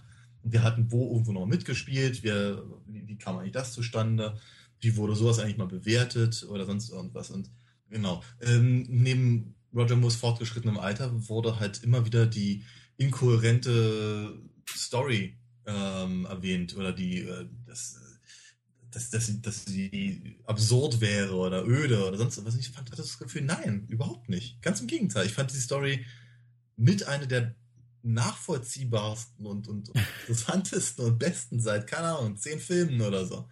Ähm, das, ich, ich, ich, ich, weiß es wirklich nicht. Ich weiß, weiß nicht, was sie, was sie haben, ehrlicherweise. ich, ja. ich, weiß wirklich nicht, was man in diesem Film auszusetzen hat. Oder doch einiges würde mir spontan einfallen, aber, aber nicht in diesem, in diesem Maße, in diesem, das ist der drittschlechteste Bond-Film oder irgendwie sowas in der Richtung. Das ist wirklich seltsam für mich.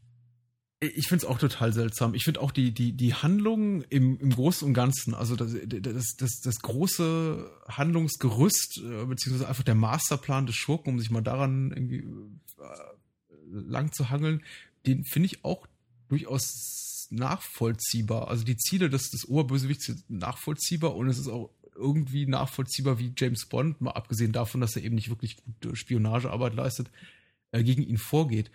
Was äh, merkwürdig ist, ist das Verhalten der Figuren teilweise in der mhm. Handlung. Ich habe ja eine Sache bereits angedeutet, zum Beispiel einfach die Tatsache, dass sich äh, Sorin als Killerin, die ja eigentlich möglichst unauffällig handeln soll, sich jemanden sucht wie, mhm. wie die, die, weiß ich nicht, die Königin der Elfenbeinküste Grace Jones. Ja, ja.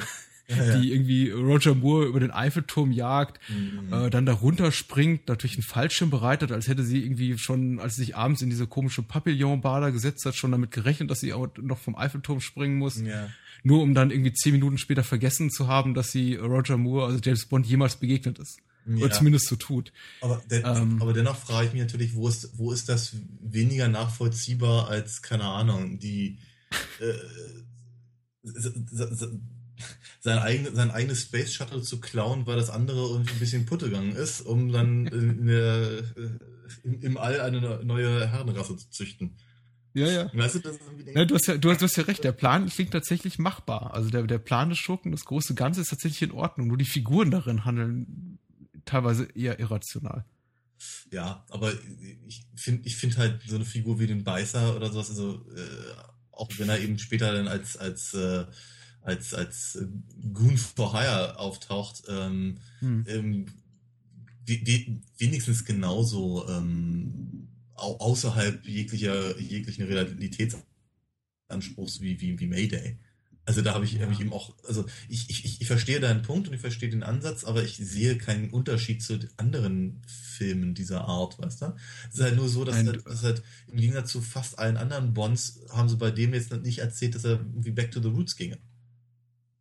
Ja, weil das ist ja. Ja, ich, ja. ich, ich, ich glaube, ähm, ich, ich glaube auch, dass viele der, der Kritikpunkte an einem View to Kill komplett überstrapaziert sind, überbewertet wurden, irgendwie, irgendwie herausgestellt werden als irgendwie Novum oder Unikum, das irgendwie nur, in, nur, nur, nur für diesen Film gilt. Tatsächlich ist es aber so, dass fast alles, was man an The View to Kill kritisieren kann, für fast alle Roger Moore Bonds gilt. Ich bin da absolut, absolut deiner Meinung. Ich auch, auch, dass sich die, die, die Schurken äh, inkonsequent oder weiß nicht, nicht nachvollziehbar verhalten. Alles richtig. Ich, äh, ich kann nachvollziehen, irgendwie die Meinung der Kritiker oder selbsternannter Bond-Fans oder echter Bond-Fans, wie auch immer, die sagen, das ist äh, der, der schlechteste Bond aller Zeiten. Also mir würden mindestens eine Handvoll einfallen, die schlechter sind, wahrscheinlich sogar mehr ähm, ja. Äh, ist für mich auch absolut nicht nachvollziehbar. Ich glaube, dieses eine wirkliche große Kriterium oder Kritikpunkt mit, mit Roger Moores Alter wird mhm. einfach auch deswegen so gerne aufgegriffen, weil Roger Moore sich eben auch selbst höchstpersönlich sehr lautstark dazu mhm. geäußert hat, zu dieser Tatsache im Nachgang und gesagt hat, äh, es sei sein, sein, sein, äh, sein am wenigsten geliebter Bond, er bereut, ja. dass er den überhaupt gemacht hat, aber das Geld hat gelockt und er sei eigentlich viel zu alt und es sei in, in, quasi schon während der Dreharbeiten irgendwie Depression darüber gehabt, dass irgendwie sein, sein, sein Betthäschen, also äh, hier Stacey Sutton, mhm. äh, weiß ich, dass das die Mutter von, von der, der Schauspielerin irgendwie zehn Jahre jünger ist als er selber. Mhm. Ähm, ich glaube, da, da, da rührt das Ganze. Und mhm. eben, ja, es ist. Und der Film ist eben an anderer Stelle nicht stark genug, um diesen, diesen glaube ich, diesen, diesen wirklich sehr zentralen Kritikpunkt äh, vergessen zu machen, dass eben Roger Moore seine besten Tage hinter sich hat. Also er hat auch nicht wirklich so wahnsinnig, äh, er hat keine so wahnsinnig spannende Handlung oder so tolle Stuntszenen oder einen so tollen Schurken oder einen so tollen Score, dass man eben sagen mag, okay, darüber gucke ich hinweg. Auch die Locations, muss man sagen, in A View to Kill sind eher farblos. Also, mhm. ich sehe das aber alles ganz anders.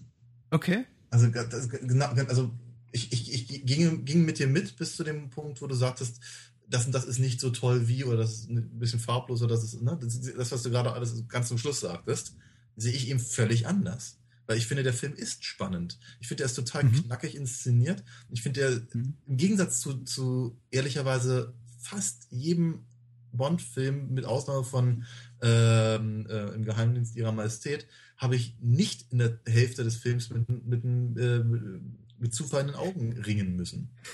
Es ist so. Ich, fand, ja. es ist, ich, ich sage, seitdem wir mit der Serie angefangen haben, ich habe jedes Mal auf der Hälfte der Filme habe ich ein echtes Konzentrationsproblem. Wenn ich, wenn, ich, wenn ich dann ein bisschen müde bin und es spät abends ist, dann nicke ich kurz weg. Das, ist, hm. das passiert mir normalerweise bei Filmen nicht. Und zwar auch bei Filmen, die ich ma äh, nicht mag, passiert mir das normalerweise nicht. Und ich mag die ja prinzipiell. Dennoch ist es so, dass halt, dass ich finde, dass die meisten vor allem, vor allem all jene Bond-Filme, die über zwei Stunden gehen, das ist ja ein Großteil der Roger Moore-Filme, die sind ja. einfach in der Mitte viel zu lang. Sie sind einfach zu lang. Uninteressant und zu lang. Und sie, sie, da wird kein Plot vorangetrieben, da wird kein MacGuffin verfolgt, da werden einfach nur irgendwelche komischen Szenen aneinandergesetzt, um zu zeigen, wie toll er ist. Ja, und ich, ich habe es ein paar Mal gesagt, so etwa ab der 40. Minute verliert mich, verlieren mich die Filme regelmäßig bis zum Showdown. Und ähm, A View to a Kill tut das nicht. Hm. Der Film ist für mich durchgängig von vorne bis hinten super spannend. Ich finde ich find eben die, die, die Story sehr, sehr, sehr, sehr cool und sehr, sehr interessant. Ich finde, sie ist verhältnismäßig aktuell für damalige Verhältnisse, wohlgemerkt natürlich. Ja. Ähm, die, die, die Computerchip-Nummer war halt ein großes Ding äh, in jenen Tagen. Ähm, ich finde eben gerade, das, das finde halt die, äh, ich finde die Eiffelturm-Szene ziemlich, ziemlich gelungen. Ich weiß, dass ich damals zumindest äh, auch die Verfolgung mit dem, mit dem äh, äh, Feuerwehrleiterzug da äh, total klasse fand. Auch, auch ehrlicherweise muss ich ganz ehrlich sagen, auch diese, diese, äh, dass das Auto von, von Bond in Paris irgendwie zerlegt wird, was ja irgendwie eine Szene ist wie in einem, einem Belmondo-Film oder sowas, hat mich damals nicht gestört mhm. und ich finde es auch sehr amüsant. Ja? Ähm, ich, ich mag Patrick McNee sehr gerne. Ich mag das ganze Setting äh, von, von, so, von einem Chateau. Ich äh, finde halt, ich finde diese die, die Zeppelin-Nummer klasse, etc. pp. Und auch, auch die, auch im Prinzip die Mine, die so ein bisschen aussieht, als hätten sie irgendwie die, die, äh, die Sets vom, vom Tempel des Todes recycelt. Ich finde das alles super. Mhm. Ähm, all, all, all die kritischen Sachen, die ich genannt habe, sind nicht unbedingt alles Standpunkte, die ich, die ich teile. Ich habe es ja bereits gesagt, ich mag den Film echt gern. Ich fand ihn richtig unterhaltsam. Ich habe mich bei weitem nicht so schwer getan mit, mit, mit diesem Moorbond wie mit einigen der letzten mhm. Moorbonds. Ähm, ich kann wirklich nicht sagen, dass ich in irgendeiner Weise äh, spannend fand. Ich fand ihn so, ich, also, äh, gibt es das Gegenteil von spannend? Das Gegenteil von spannend ist nicht langweilig. Wie gesagt, ich fand ihn durchweg unterhaltsam, aber ich fand ihn irgendwie, der Film hat alles dafür getan, in meinen Augen, um nicht spannend zu sein. Insbesondere, äh, weil die Schurken so wahnsinnig inkompetent sind. Bond wird nie umgebracht. Mhm. Bond wird in einen Aufzugsschacht äh, gesteckt und dann wird irgendwie Benzin auf den Aufzug gegossen und dann lacht Christopher Walk und sagt, komm, wir gehen. Er, er wird schon sterben oder ähm, er, wird, er wird im Wasser versenkt mit einem Auto und naja gut, es wird ja wohl tot sein. Also es kommt, für mich kommen in diesen ganzen Szenen irgendwie wirklich Spannung auf, weil ich den, den ich finde ich find die Schurken nicht stark genug, aber wir reden ja noch darüber. Ja, ich möchte jetzt irgendwie auch nicht zu viel äh, äh, vorwegnehmen. Ja. Äh, dennoch, äh, trotz irgendwie komplett fehlender Spannung, äh, muss ich sagen, äh, steckt der Film eben voller, voller, voller guter kleiner Einfälle. Es ist für mich eben nur kein wirklich guter Action-Thriller mehr. Mhm. Ich finde ihn, ich, ich freue mich, Patrick McNee zu sehen. Ich finde diese, ich finde Grace Jones zweifelhafte darstellerische Leistung und überhaupt wie die ganze Figur der Mayday angelegt ist, hochgradig merkwürdig. Ich äh, ich, mich, mich, ich freue mich wirklich über diese Szene und die machen mir wirklich, wirklich Spaß. Ich kann allerdings auch verstehen, dass äh, Bond-Puristen, insbesondere eben solche, die sagen, sie mögen lieber irgendwie den rauen Ton der, der frühen Connerys oder der Daniel Craig-Ära oder der Timothy Dalton-Ära, sagen, ja, das ist nicht so genau mein Ding. Mhm. Ich find's gut. Ich muss mich irgendwie erst drauf einlassen. Das konnte ich beim Cold Opening noch nicht. Ich finde, das ist, ähm, das ist öder öde und irgendwie zweitklassig inszeniert. Äh, äh, nicht nur, weil sie noch nicht mal die Beach Boys echt in echt dafür bekommen haben, aus anderen Gründen.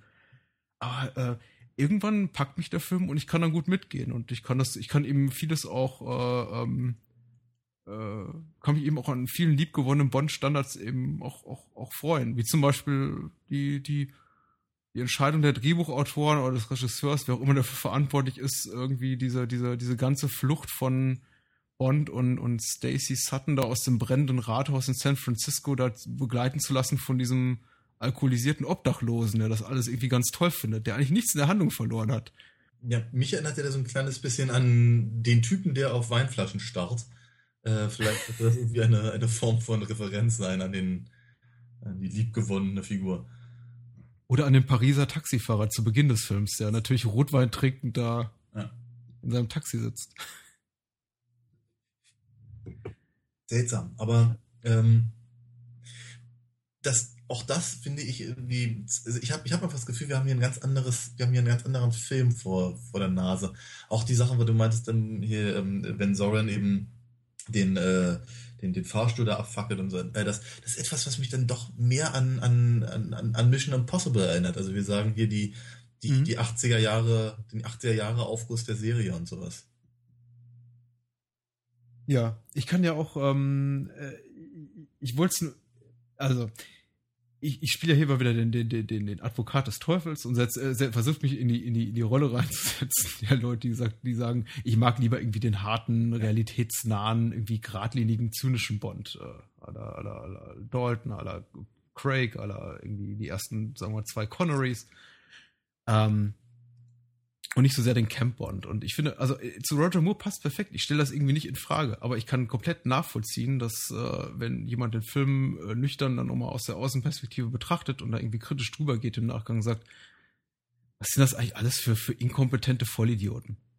Egal, ob es jetzt Patrick McNee auf Geheimdienstseite ist oder äh, äh, jemand wie Max Zorin auf, auf, auf, auf Bösewichtseite. Was sind das eigentlich alles für komische Leute? Aber äh, ja, äh, wie gesagt, mich hat's auch nicht gestört und äh, ich mochte den Film. Hm. Gut. Ähm, Na, immerhin. Immerhin, ja. Äh, wie gesagt, ich glaube bloß, wenn, wenn, wenn die einzigen Momente, die ich an, glaube ich, an A View to Kill nicht mag, ist, wenn, wenn ich das Gefühl habe, der Film schaltet eben so auf, auf, auf Bond Autopilot und er bietet mir eben nur Szenen, die ich schon x-mal gesehen habe. Zum Beispiel das Code Opening, zum Beispiel, wenn wir äh, gegen Ende diesen Steinbruch wechseln und man sieht, okay, ja, das ist dieses Riesenset und wir müssen uns jetzt darauf gefasst machen, dass da gleich irgendwie alles in die Luft fliegt oder zusammenbricht. Mhm. äh, äh, aber selbst da kriegen sie irgendwie noch einen guten selbst das kriegen sie gut in den Griff, indem sie da die, die Erwartungen ein bisschen untergraben und dann am Ja. Ende Mayday einen super Abgang bescheren, muss ich Ja, sagen. auf jeden Fall. Auch das im Übrigen war, war ein, einer der großen Kritikpunkte, ne? dass, dass, dass er sich offenkundig mit, mit Grace Jones nicht kloppen durfte. Ernsthaft, so eine Scheiße. Äh, ja, egal. Mhm. Es gibt, äh, äh, äh, ich, äh, es ist tatsächlich, und das ist irgendwie so, so, so, so äh, absolut, absolutes Molekular-Trivia, was ich irgendwie hier irgendwo mal gelesen habe, tatsächlich keine Szene in View to a Kill ist der einzige Bond, in der James Bond niemanden mit einer Waffe tötet. Okay. Sondern es gibt nur Faustkämpfe und ja, Explosionen, durch die Leute zu Schaden kommen. Aber okay. er erschießt keinen einzigen Menschen in diesem Film. Da, dafür ballert äh, ähm, Christopher Walken in die Menge. Also von da. Ja. Immerhin. Mhm. Ähm, Ach, apropos, ist dir eigentlich Dolph Lundgren aufgefallen? ja, ja, ja. Im, im Hintergrund. ja, Ja. also zum, zum ersten Mal habe ich ihn entdeckt. Ganz, ganz witzig.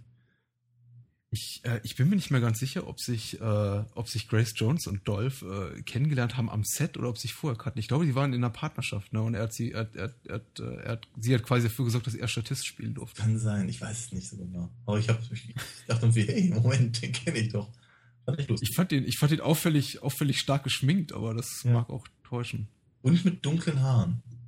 Ja. Das ist ja auch mal sehr selten jetzt bei ihm. Dunkle Haare, rote Bäckchen. Ich dachte auch. Das ist bisschen merkwürdig, aber. Ja, doch. Aber er, wirk, er wirkte sehr farbenfroh. Aber na gut. Ja, ähm, ich weiß nicht. Also, äh, wir können ja abschließend dazu noch was sagen. Ich, find, Ja. ich, bin, ich, ich bin auch nicht einverstanden mit dem Status, den, den im Angesicht des Todes so in, im, im Bond-Kanon genießt. Äh, aber vielleicht sollten wir dazu noch vielleicht abschließend was sagen, wenn wir mit unseren äh, fünf Bond-Kriterien durch sind. Ja, ja, ja. Äh, und wir beginnen mit, äh, wie gewohnt, Nobody Does It Better or Worse. Äh, deine Meinung zum Bond-Titelsong diesmal gesungen oder generell vielleicht zum Score, diesmal von Duran Duran. Dance into the Fire. Ich finde den immer noch rattendoll. Ich, äh, ich sagte ja vorhin schon mal, ich habe das, habe die, hab die Schallplatte für mir die, die Single äh, mir damals besorgt und ähm, ich, ich, ich mag den Song. Ich meine, es ist ein, äh, ich, ich glaube, Duran Duran war die erste Band, die ich wahrgenommen habe als solche und auch als, als, als typischer Vertreter der 80er Mhm. zu der Zeit. Und ich glaube, ich fand das irgendwie ganz klasse, dass ausgerechnet so eine Band eben für den neuen Bond-Film eben die, die, die Titelmelodie macht. Und ich finde den Song auch immer noch wirklich, wirklich gut. Ich meine, das, das, äh, das Video in voller Länge ähm, ähm, auf, keine ich, weiß nicht, bei Formel 1 oder sowas mal zu sehen war, allein so ein Mhm. Highlight. Und äh, ich habe es mir jetzt gerade wieder mal angeguckt, also wirklich ziemlich albern. Aber ähm, damals war das echt klasse und ähm, ich, ich finde, der Song funktioniert sehr gut und ich glaube, dass er äh, ein, für mich einfach auch so, willkommen, so eine willkommene Abwechslung von diesem ganzen seichten, verschwurbelten Zeugs der letzten fünf Filme ist. Ja. Absolut. Geht eben eher, Äh, total geht überfällig. eben eher in Hm? Richtung Wings halt, ne? Hm, hm. Äh, Ich, äh, ich, ich finde es auch super und es kommt wirklich keine Minute zu früh, muss man sagen. Also du hast absolut recht. Das, äh, die, ich glaube, die, die, die Songs der letzten zwei Bond-Filme waren irgendwie schon, schon hart an der Grenze des Erträglichen und äh, ich war auch sehr dankbar, den Song zu hören. Dann irgendwie so im Nachhinein nicht mehr so dankbar, weil mir das Ding echt nicht aus dem Kopf ging für zwei, drei Tage und ich meine Frau endlos genervt habe, indem ich immer durch die Wohnung lief. Und ich immer zu, immer, ich sagte immer zu, kennst du den Song? Ja, hör auf. Bis sie anfing und dann ich war ich ihn los. Der Bann war gebrochen. Ja, sehr schön. Ich sehe gerade übrigens hier auf, auf, auf dem Tracklisting, auf, auf, auf dem Soundtrack von, von John Barry, ich glaube John Barrys letzter Score für die Bond-Reihe, äh, gibt es einen Track, der heißt Snowjob. Ah, Und der wird gespielt, als die beiden im, im, im Bumsmobil-Eisberg da durch die Gegend, äh, U-Boot, durch die Gegend fahren. groß, großartig. Sehr lustig. Ja, Snowjob war allerdings auch eine Figur von G.I. Joe, fällt mir dabei der Gelegenheit ein. Na egal. Ob die das wussten? Das, äh, ja, Ja. gibt mir zu denken. Ich finde auch den, ich finde ja tatsächlich auch, um es kurz zu machen, den Titelsong sehr gut. Ich finde es auch gut, wie äh, äh, Barry den in den, den, den, den, in die Orchestrierung des Films eingebaut hat. Er wird irgendwie an, an zwei, drei ausgewählten Szenen im Hintergrund so gespielt. Ich finde es ich, ich, ich find's sehr, sehr, sehr schön gelöst, wie ich eigentlich überhaupt den, den Film sehr schön orchestriert finde. Ich meine, äh, ich glaube, in den späten 70ern und, und, und, und 80ern Bonds hat, sind, sind einige Bonds rausgekommen, die nicht von John Barry orchestriert wurden, äh, unter anderem von Bill Conti, glaube ich, mhm. einer. Äh, und die waren nie so wirklich ganz mein Ding. Und ich bin relativ froh, dass jetzt so hier für, für Roger Moore Schwangesang hier der, der Meister wieder zurück ist, da wo er hingehört. Ja. Nicht. Ähm, James Bond, äh, es ist äh, Duran Duran, äh, Dance into the Fire ist äh, das bisher einzige Bond-Titellied, das Platz 1 in den US-amerikanischen Charts erreicht hat. Mhm. Mhm. Ähm, und ist damit gemeinsam mit Adele's äh, Skyfall das bisher höchstplatzierte Bond-Titellied in den britischen Charts. Beide erreichten dort Platz 2. Interesting. Ähm, Who's Your Pussy? Mhm. Äh, dein Urteil zu den Bond Girls. Und man muss sagen, trotz äh, hohen Alters äh, von Roger Moore, es geht diesmal so beischlaftechnisch relativ zur Sache. Ja. Ja. Äh, wen haben wir denn da? Äh, wir haben äh, Stacey Sutton. Mhm. Wir haben na, na, natürlich Mayday. Wir mhm. haben die äh, obligatorische äh, Miss Moneypenny. Muss sagen, nicht gerade äh, wirklich kleidungsmäßig gut ausgestattet diesmal. Ja. Ähm, wir haben Jenny Flex. Mhm. Und wir haben noch die, ähm, die russische Agentin. Richtig. Pola deren Name mir entfiel. Ivanova oder sowas. Pola Ivanova, genau. Äh, dann natürlich die, die äh, Kollegin am Anfang des, des Films. Ja, genau. Und es gibt auch die namenlose Eisbergfrau. Henschfrau. ja. So. Also äh, tatsächlich relativ viele äh, Damen in diesem, in diesem Film. Ich finde Stacey Sutton ist halt eher blass und eher doof ja. und irgendwie, ja, keine Ahnung. Ohne es vorwegnehmen zu wollen, geht für mich in eine, eine, eine Richtung, wo ich, also so, so, ich, ich glaube, so, so öde und genervt war ich ansonsten nur noch von Denise Richards. Also von daher, das, die findet irgendwie einfach nicht so richtig statt. Also das ähm, Mayday ist klasse. Ja, von daher würde ich da auf jeden Fall, auf jeden Fall ähm, ähm, ansetzen wollen. Ich muss ganz ehrlich sagen, ich mochte Jenny Flex immer gerne, obwohl sie eigentlich gar nicht so wahnsinnig viel tut. Aber ich, mhm. glaube, ich glaube einfach, die, diese stoische Art in in im Hintergrund rumzulungern, finde ich, funktioniert ganz gut. Und wir haben hier natürlich äh, eine, eine weitere äh, Indiana Jones Darstellerin, Alison Doody. Ja, ja. Ähm, ich, ich, ich, ich bin da auch bei dir. Ich finde, ähm, ich habe ein bisschen Problem damit, äh, Mayday jetzt irgendwie als das Bond-Girl von View to Kill zu benennen, weil eben einfach so in, in, in Sachen Chemie zwischen ihr und, ja. und, und, Roger Moore einfach mal so 0, gar nichts passiert. Wahrscheinlich ja. sogar, das geht wahrscheinlich so in den Negativbereich, also mhm. was zwischen den beiden abläuft. Ja. Wenn, wenn äh, Grace Jones dann dann so ungefähr zur Halbzeit des Films mit Roger Moore in die Kiste steigt, das ist nicht so wahnsinnig schön anzusehen. Mhm. Aber tatsächlich als, als Figur ohne Moore funktioniert sie ganz gut als, als Killerin, auch wenn sie natürlich wahnsinnig ineffizient ist als Killerin. Mhm. Aber sie ist einfach, sie bringt einfach sehr viel, sehr viel Grace Jonesigkeit mit. ich, fra ich, frage mich ja ehrlicherweise, weil ich hier Pola Ivanova irgendwie einfach nicht so richtig verstehe. Ich meine, die taucht auf, die beiden plätschern ein bisschen im Pool rum und dann ist wieder weg aus ja, dem Film. Ich frage mich ehrlicherweise mittlerweile, ob das eigentlich eine, also ob sie eigentlich irgendwie vorhatten, hier die, ähm, äh, äh, ähm, na, wie hieß sie noch gleich? Barbara Bach ah, nochmal ja, auftauchen genau. zu lassen. Das ist so Richtig. Als, als hier Triple X. Und sie stimmt, stimmt, stimmt, oder sowas. Mhm, mh. dann, dann würde die Szene in irgendeiner Form einen gewissen Sinn ergeben, aber so ist eigentlich nur keine Ahnung. Also wenn du dir das jetzt ernsthafter, wenn du das jetzt ganz, ganz im Ernst jetzt aus der Handlung raus äh, gerade äh, spontan hergeleitet hast, dann, dann gratuliere ich dir herzlich, weil das ist tatsächlich so.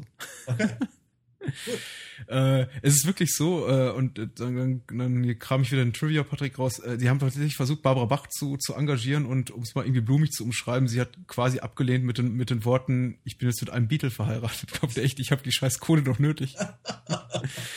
ähm, sie hat sich so ausgedrückt, aber sie meinte, sie hätte keine, äh, sie hat, glaube ich, äh, diplomatisch ihren Agenten ausdrücken lassen, irgendwas in der Art wie, äh, ja, äh, Frau, Frau Bach hat kein Interesse an einer weiteren Teilnahme an der Bond-Reihe. Sie habe jetzt andere äh, Sachen zu tun. Ja. Ach, Ach ja. ja. Genau.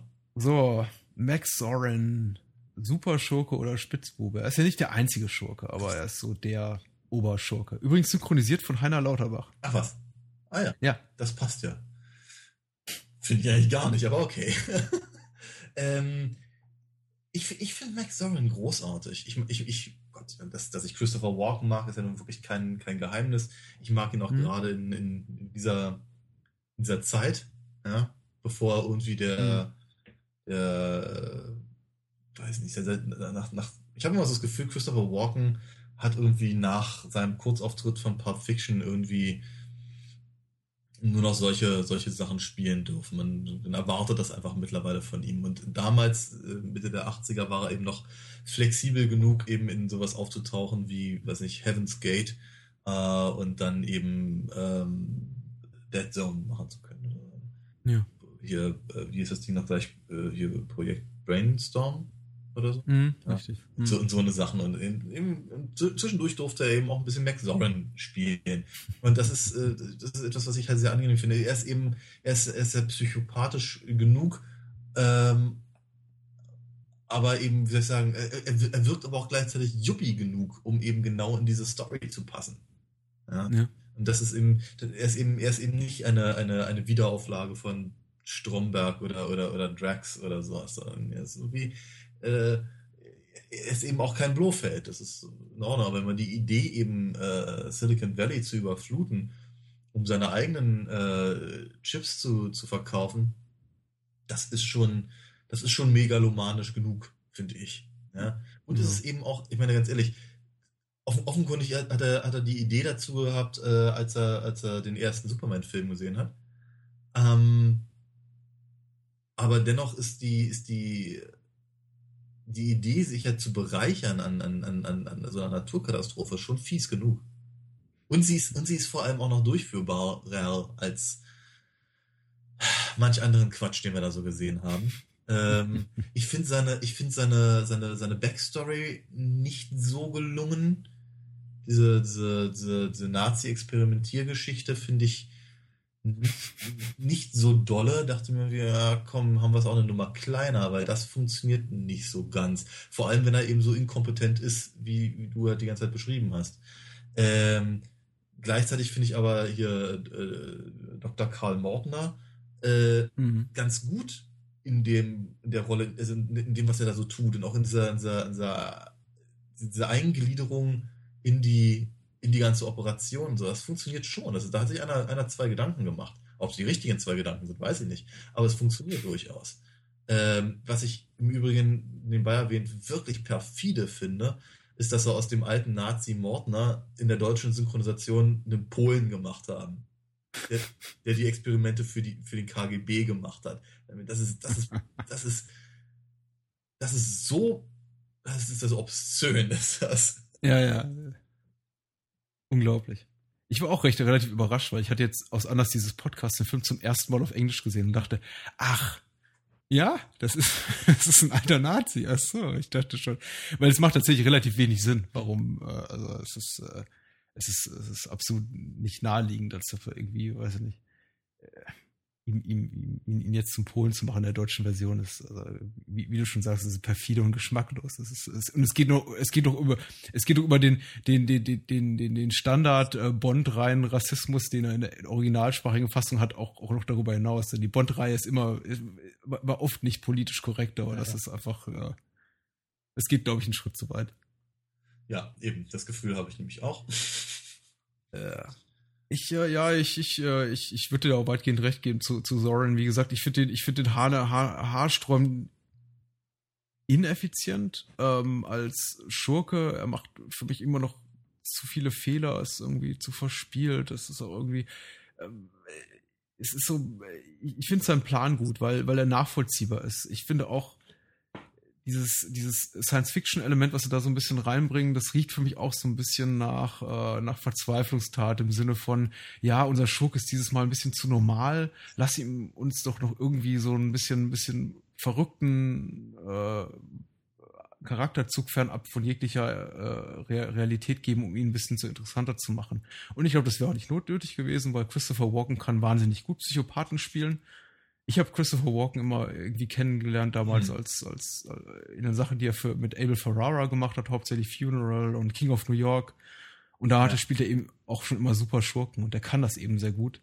Mhm. Ähm, auch ein Schauspieler, der für mich immer eine hohe Glaubwürdigkeit sich bewahrt hat, auch wenn er mittlerweile knietief im Mainstream angekommen ist. Ja. Ähm, und äh, ich glaube, das hätte es nicht gebraucht, aber gut, jetzt ist es da und äh, ja. ja. ich mag ihn. Ist ein cooler Bond-Schurke. Ja, ich finde. Und wie du sagst, äh, zeitgemäß. Also, ob das jetzt alles so, so weiß ich nicht. Also allein die Tatsache, dass wir einen alten äh, Apple Macintosh sehen und es mhm. irgendwie auch, auch, auch Silicon Valley das ein oder andere Mal erwähnt wird, finde ich schon irgendwie schon ganz cool. Und man merkt die Bond-Reihe. Und der Duran Duran Titelsong, also man, man, kann dem Bond nicht allen Ernstes vorwerfen, dass er nicht versucht, wenigstens ein bisschen zeitgemäß zu sein. Ja, absolut richtig, ja. Ähm, liebstes Gadget. Ich meine, das, wenn ich das, wenn ich das, wenn ich das kurz, kurz einwerfen kann, das mag natürlich aber auch genau das Problem sein für viele Kritiker des, äh, äh, des Films, dass eben der Film an sich versucht zeitgemäß zu sein und ähm, äh, aber eben die, wie soll ich sagen, Bond als Figur und als Konzept ja. und eben auch durch die Darstellung von Roger Moore eben gar nicht zeitgemäß ist. Indeed, ja. Kommen wir zum Gadget. What did you expect? An exploding pen. Ja. Das äh, liebste Gadget aus der Q-Branch. Q ist ähm, ziemlich oh, wenig präsent, glaube ich, in ja. View to Kill, oder? Naja, jein, ne? Ich meine, er darf, er darf die, äh, er darf den, den McGuffin am Anfang ähm, erklären.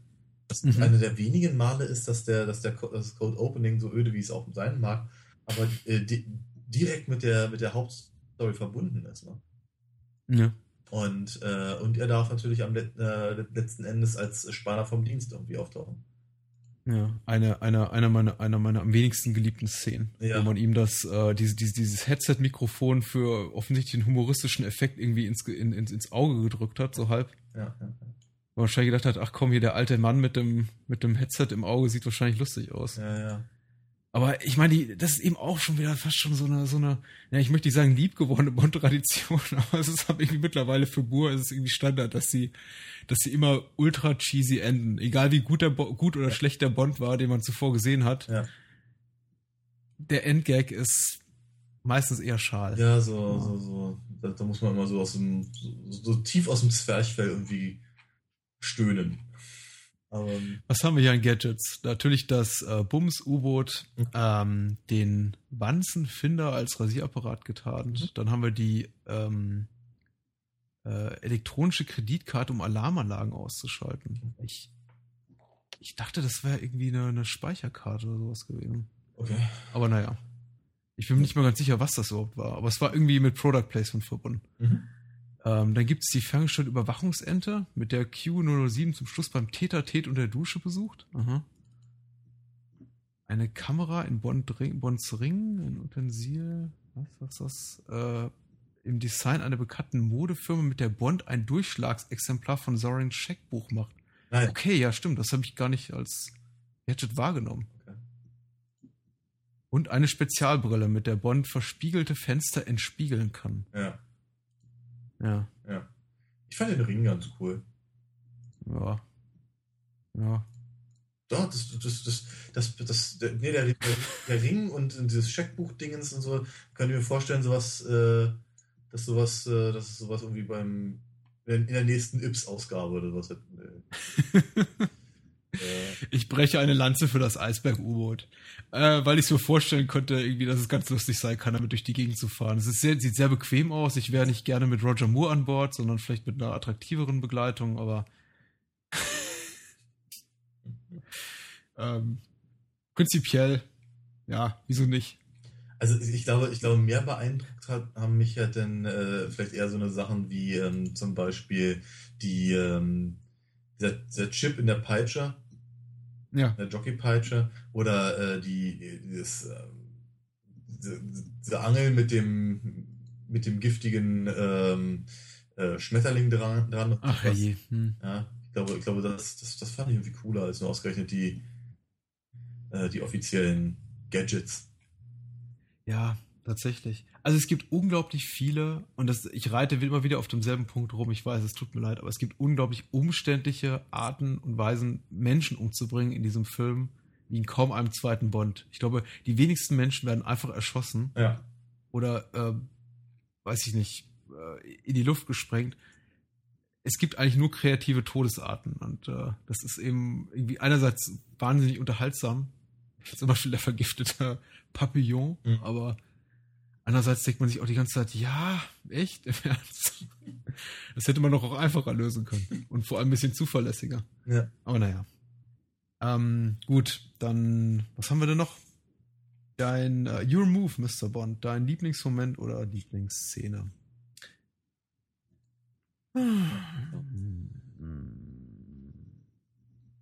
Ich glaube, so ähm, so unglaubwürdig das vielleicht jetzt klingen mag, ich mochte die Szene, als Mayday aus dieser, aus diesem Steinbruch rausfährt auf äh, diesem Kohlewagen oder was ich, mit dem, mit dem, mit den Sprengsätzen da an, an, an, an Bord und irgendwie noch so ein letztes Mal zu, zu Soren aufblickt und er irgendwie sieht, äh, Mhm. jo, die hat, ähm, die hat mich hintergangen, die Alte. genau wie ich sie gerade eben hintergangen habe. Ja. Und sie dann in die Luft fliegt. Ähm, ich fand die gut, ich fand die erstaunlich bewegend, die Szene. Hm. Und das habe ich dem Film zu dem Zeitpunkt eigentlich nicht mehr zugetraut, weil ich habe mich eigentlich bis zu dem Punkt eigentlich ganz gut amüsiert, aber ich dachte nicht, dass mich irgendwie nochmal so eine Szene so richtig auch emotional packt. Aber das war so ein kurzer Moment, wo ich dachte, cool, das war eine richtig äh, mitreißende Szene. Zehnmal mitreißender als der Abgang von Zoran dann, äh, fünf Minuten später. Der einfach nur in den Tod stürzt. Wobei ich sagen muss, ich finde ich find die ganze, ich sag mal ich stehe auf dem Zeppelin. Und ich finde, ich finde, die Mhm. ganze- abgesehen davon, dass ein Zeppelin nicht so funktioniert, fand es aber ziemlich cool, wie der sich halt irgendwie äh, halt ausfaltet und dann eben auf San Francisco zu, zu schwebt und Ja. die ganze, ganze Klopperei auf der Golden Gate Bridge. Das fand ich schon ziemlich cool und sehr, sehr, sehr, sehr bondig, ehrlicherweise. Auch ganz ehrlich sagen. Also Mhm. dieses, die, die hauen sich nicht irgendwo, nee, die hauen sich auf, ähm, auf der Golden Gate Bridge neben einem Zeppelin. Das ist schon, schon ziemlich cool. Ja, definitiv. Ja, ähm, ich- hoffe, wir konnten äh, im Angesicht des Todes so ein bisschen rehabilitieren. Ich hoffe auch, weil wir, ich, nochmal, es ist, äh, ich, ich, ich glaube, ich möchte nicht behaupten, dass es mein Lieblingsbond ist, aber es ist ein, ein, ein Bond, den ich sehr gern mag, Mhm. was ich über den Großteil der Serie so nicht sagen kann. Vor allem nicht, vor allem nicht in dieser, in dieser uneingeschränkten, ähm, umfassenden äh, Art. Ähm, und nicht zuletzt deswegen, weil er natürlich einfach der erste Film ist aus der Reihe, die ich gesehen habe. Und dann auch noch nicht. Unglaublicherweise sollte es meinerseits noch weitere zehn Jahre dauern, bis ich einen Bond im Kino sehen würde. Da war ich dann schon 16 oder 17. Ich glaube, mein erster Kinobot war tatsächlich erst Goldeneye. Hm. Äh, lag aber nicht zuletzt daran, dass der zweite Dalton dann plötzlich ab 16 Jahren freigegeben war. Und Ja. Das war 89 und da war ich noch nicht 16. Ja. Ähm, Ich, schade. ich im Übrigen auch nicht. Ähm, ich äh, habe auch, warte mal, also ich habe den, den ersten, ich glaube, das war auch genau der Punkt, weil ich habe ich habe relativ viele von denen dann im, im, im Kino gesehen, aber wir den äh, Lizenz zum Töten, das wird echt, echt sehr spannend, weil neben äh, ein Quäntchen Trost ist das der einzige, den ich bi- bisher noch nie gesehen habe. Oh. Ja. Der ist, ähm, der ist besonders. Ich glaube, der ist echt, der ist, ja. Ich bin, bin hochgekommen. Ja. aber da kommen wir, ja, Ah. kommen wir ja noch hin. Vorher. Wir haben ja noch ein bisschen Zeit, genau. zuallererst mal, bevor wir einen, einen, Teaser wagen auf äh, nächste Woche, Daniel, wo kann ich dich denn online finden, wenn ich was von dir kaufen möchte? Hörspiele zum Beispiel oder Comics? Also die also Comics kann man erstmal von mir lesen online und zwar für, mhm. für Umme sozusagen auf äh, www.alinafox.de. Äh, wenn man möchte, dann kann man mich auch kontaktieren darüber und dann kann man Comics bei mir direkt bestellen. Die schicke ich dann auch gerne zu mit einer Signatur und einer Zeichnung dabei und sowieso. Ähm, wenn man die Hörspiele zu den Comics lesen, äh, sich anhören möchte und ihn kaufen möchte, dann kann man das über Amazon tun, aber wie mir mein Hörspielregisseur gerade letzte Woche vermittelte, das soll ich so nicht mehr sagen. Ich soll lieber sagen, dass man das direkt bei uns bestellen soll, weil ja. davon haben wir mehr. Äh, oder über Audiamo, das ginge auch. Mhm. Ähm, Amazon ist eine fiese Sau. Ich muss es also, äh, ganz ehrlich sagen, obwohl ich äh, selber Affiliate-Links äh, für, für, Amazon benutze in meinem Blog, die übrigens nie angeklickt werden, denn bisher nach äh, dreieinhalb Jahren Podcast habe ich bisher Umsätze 0,0 Cent über diese Affiliate-Links. Ich ah. mache es trotzdem weiter. Aber tatsächlich ist es so, glaube ich, wenn man äh, diese Hörspiele über, über, über Amazon verkauft, das glaube ich bei Audio-CDs, glaube ich, 20, 20 Prozent oder so direkt an Amazon gehen. Hm. das, das Verkaufspreise. Wenn man natürlich dann noch die Produktionskosten und, und Gagen für die Beteiligten und so abzieht, da bleibt, glaube ich, nicht mehr viel für die Produktion. Ja, also wir haben das, haben das schon alles sehr, sehr knapp kalkuliert und von daher hat, äh, hat er durchaus recht. Ja, ähm, uns ist äh, mehr geholfen, wenn man, wenn man, wenn man sowieso schon auf adinafox.de ist und gerade seine, äh, seine stapelweise Comics bei mir bestellen möchte, dann das ein oder andere Hörspielchen dazu packen. Oder wie gesagt, bei Audiamo geht das auch.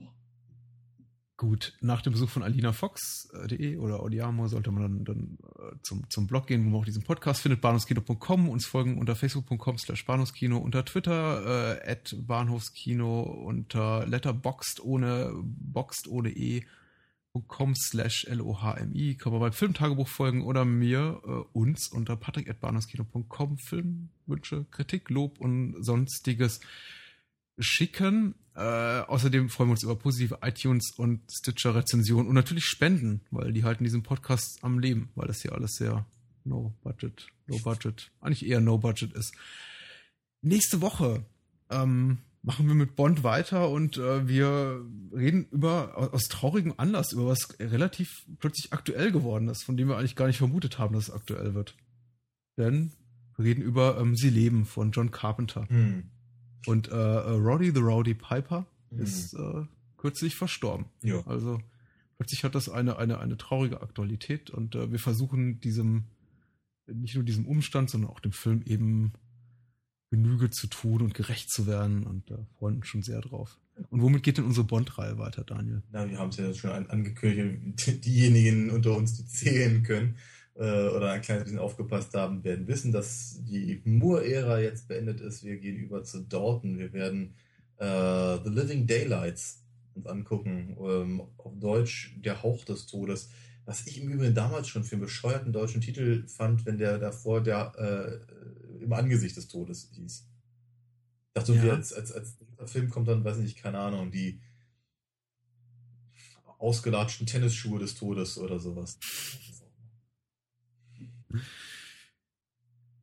Das äh, hat auch hinter den Kulissen für einige Verwirrung gesorgt, möchte ich nur mal sagen. Aber die Geschichte dazu ist relativ uninteressant.